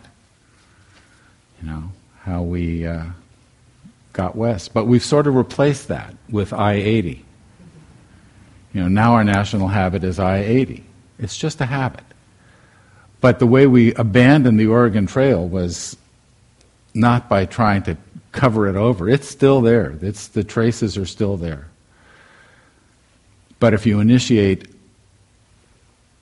a new habit, if in this case, um, the repetition of, of loving kindness phrases and the, the effort to incline the intention in a different way, change, change happens just because you're doing something different. You're doing diff- what you do is uh, that's who, who you are.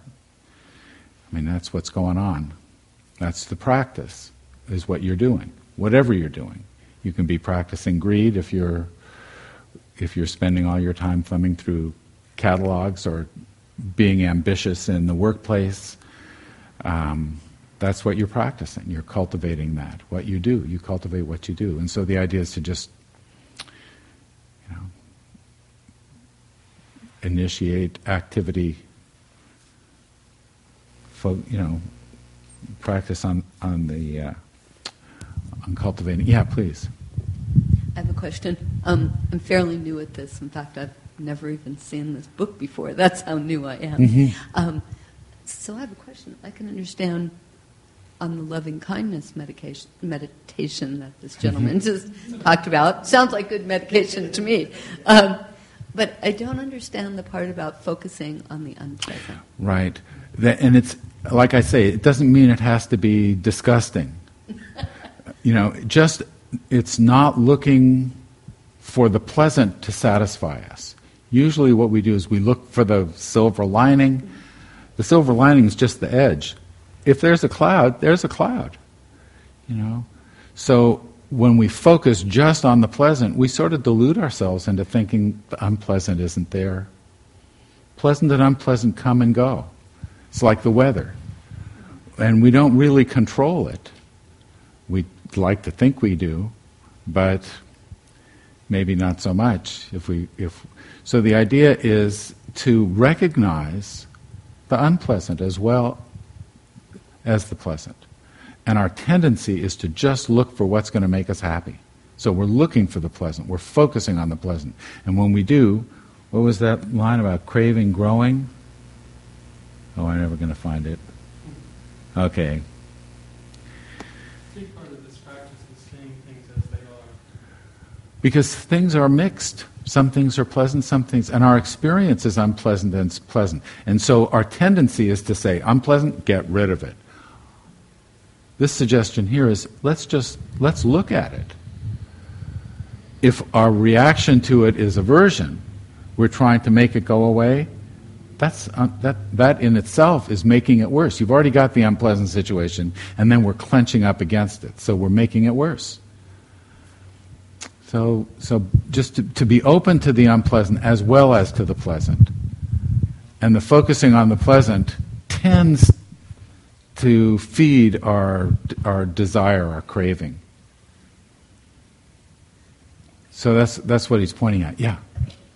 Uh, it's important for me to uh, remember that uh, the Buddha was not always the Buddha, that he was Prince Siddhartha, hanging around with dancing girls, beautiful palaces, all that stuff. And I'm sure everybody knows the story of him watching these beautiful dancing girls um, in some party of some sort. And uh, as the evening goes on and, and uh, they all fall asleep in the hall, and he was still awake, and these uh, beautiful dancing girls um, were uh, in all kinds of um, um, unpleasant postures, laying all around on the floor, drooling uh, in their sleep, etc. And, and so the Buddha, in all these things, when he's talking about um, the passion of the senses and all, he's, he's speaking from his own direct experience. Oh. He's not a pendant. You know, he's not a bullshit artist. He's he's speaking from his Right. experience. Yeah. And and and then as him as the great physician of the overcoming of suffering. He's, he's being extremely practical. He's just saying, look, this is the way to do it. Uh, you know, you, you don't want to suffer? Here's how to get out of suffering. you know, it, it's practical, you know. It is, Um, it is practical. It's not if, metaphysical. You know, if you have a headache, you take some Advil. If you want, you know, et cetera, et cetera. It's, it's, a, it's an extremely Mm-hmm. direct, compassionate, and um, practical uh, way. yeah. At least that's, that's why, how I appreciate all Sure. this, coming from that position. Yeah, yeah. This verse here, with the 36 streams of craving, and we're talking about the six sense bases and different, and, and six relationships to it, flowing mightily towards anything pleasing. The person of wrong views is carried away on the current of lustful intent. And this is, no, just, is this how, does this describe how, you know, our experience is, we, our attention flows towards anything pleasing? Our attention flows, you know, the person of wrong views is carried away on the currents of lustful intent. So intent follows the view again. So a person of wrong views, the idea that those thing, those pleasing things are going to lead to our happiness if we can attain them, catch them, get them, grasp them, hold them. The person of wrong views is carried away on the currents of lustful intent. So, yeah. I think I have an experience of that happening this morning. I thought the whole baseball thing was over and I could just rest and not wear orange and black and be done with it. You know, I was excited, and, and so then what happens is tickets go on sale for 2011. And I'm thinking, you know what? My sales are not what they usually are. In fact, they are not very good right now. I really need to conserve money. And I went on a bicycle ride, and I'm looking in the paper, and, you know, tickets go on sale. Shit. You know, and I really want to be there in the spring, right? And I'm, ah, but I really shouldn't spend the money right now. Well, you know what? I gave in, and I bought some tickets, and they were a good price, okay, like cheaper than they would be in April. But then after I bought them, I went, oh shit, I just put those on my credit card. So I'm, I'm just, I don't know if, well, for me, when I read that and I go, okay, yes, that's what happens. I, I got lustful about Mhm. going, I could have waited. And you know, I followed the list. And then I went, oh shit, I just put $150 on my credit card. You baited well.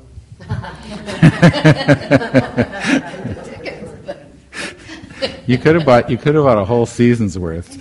I thought about that too. See, there you go. So, you know, yeah. Well, it's the, the, the this theme of renunciation of letting. I, I don't like renunciation as a word particularly myself. It's used a lot, but I like the aban- the notion of abandoning, letting go, not picking up, not grasping. Um, Tony, uh, yeah. the, the thing also about the focusing on the unpleasant, you could take that same situation and you could see how lust basically colors our perception. And by taking the instruction of focusing on the unpleasant, you could actually look at beyond the lust to go, oh, and here's the downside. The downside is, is here's this money that you've put on credit, right? Yeah. But all you're thinking of is And all you're all you're seeing is right. the the and it the was so pleasant much and the lust last and the year and and it right and so that's that's what that's what we're talking about with the f- the f- focusing on the unpleasant instead of on the pleasant is looking at the downside and not being totally captivated. Because you you weren't imagining the traffic jams or the the unpleasant stuff stuff getting into the park or I don't know how far you have to drive to get there but it you know it's you know and the fact that you bought these tickets and you could wind up just eating them because you might not get to go so you're not focusing on the I've, I've I've done that one too. So you're by not attending to the to the un, and those are the un, that's the unpleasant side. So that's what he's talking about, being being aware of the the whole range of of experience that that gets brought. Um, and it, just one thing you were talking earlier, and, and these themes are sort of going around now about the focusing on the unpleasant mm-hmm. and the Mhm. catalog practice. I, I have a practice of cat. It's a very simple, strong practice. If you f- look at the catalog, so the catalog, you're not immediately usually going to jump up. I mean, maybe you could and get on the get on your computer or on the phone and buy something, but but seeing that un, the unpleasant underneath as you flip through the catalog, seeing what comes up. It's just um, so taking it kind of as a practice. Mm-hmm. it's a simple thing, but it it it it um, conditions you towards seeing the unpleasant within the pleasant or under the pleasant.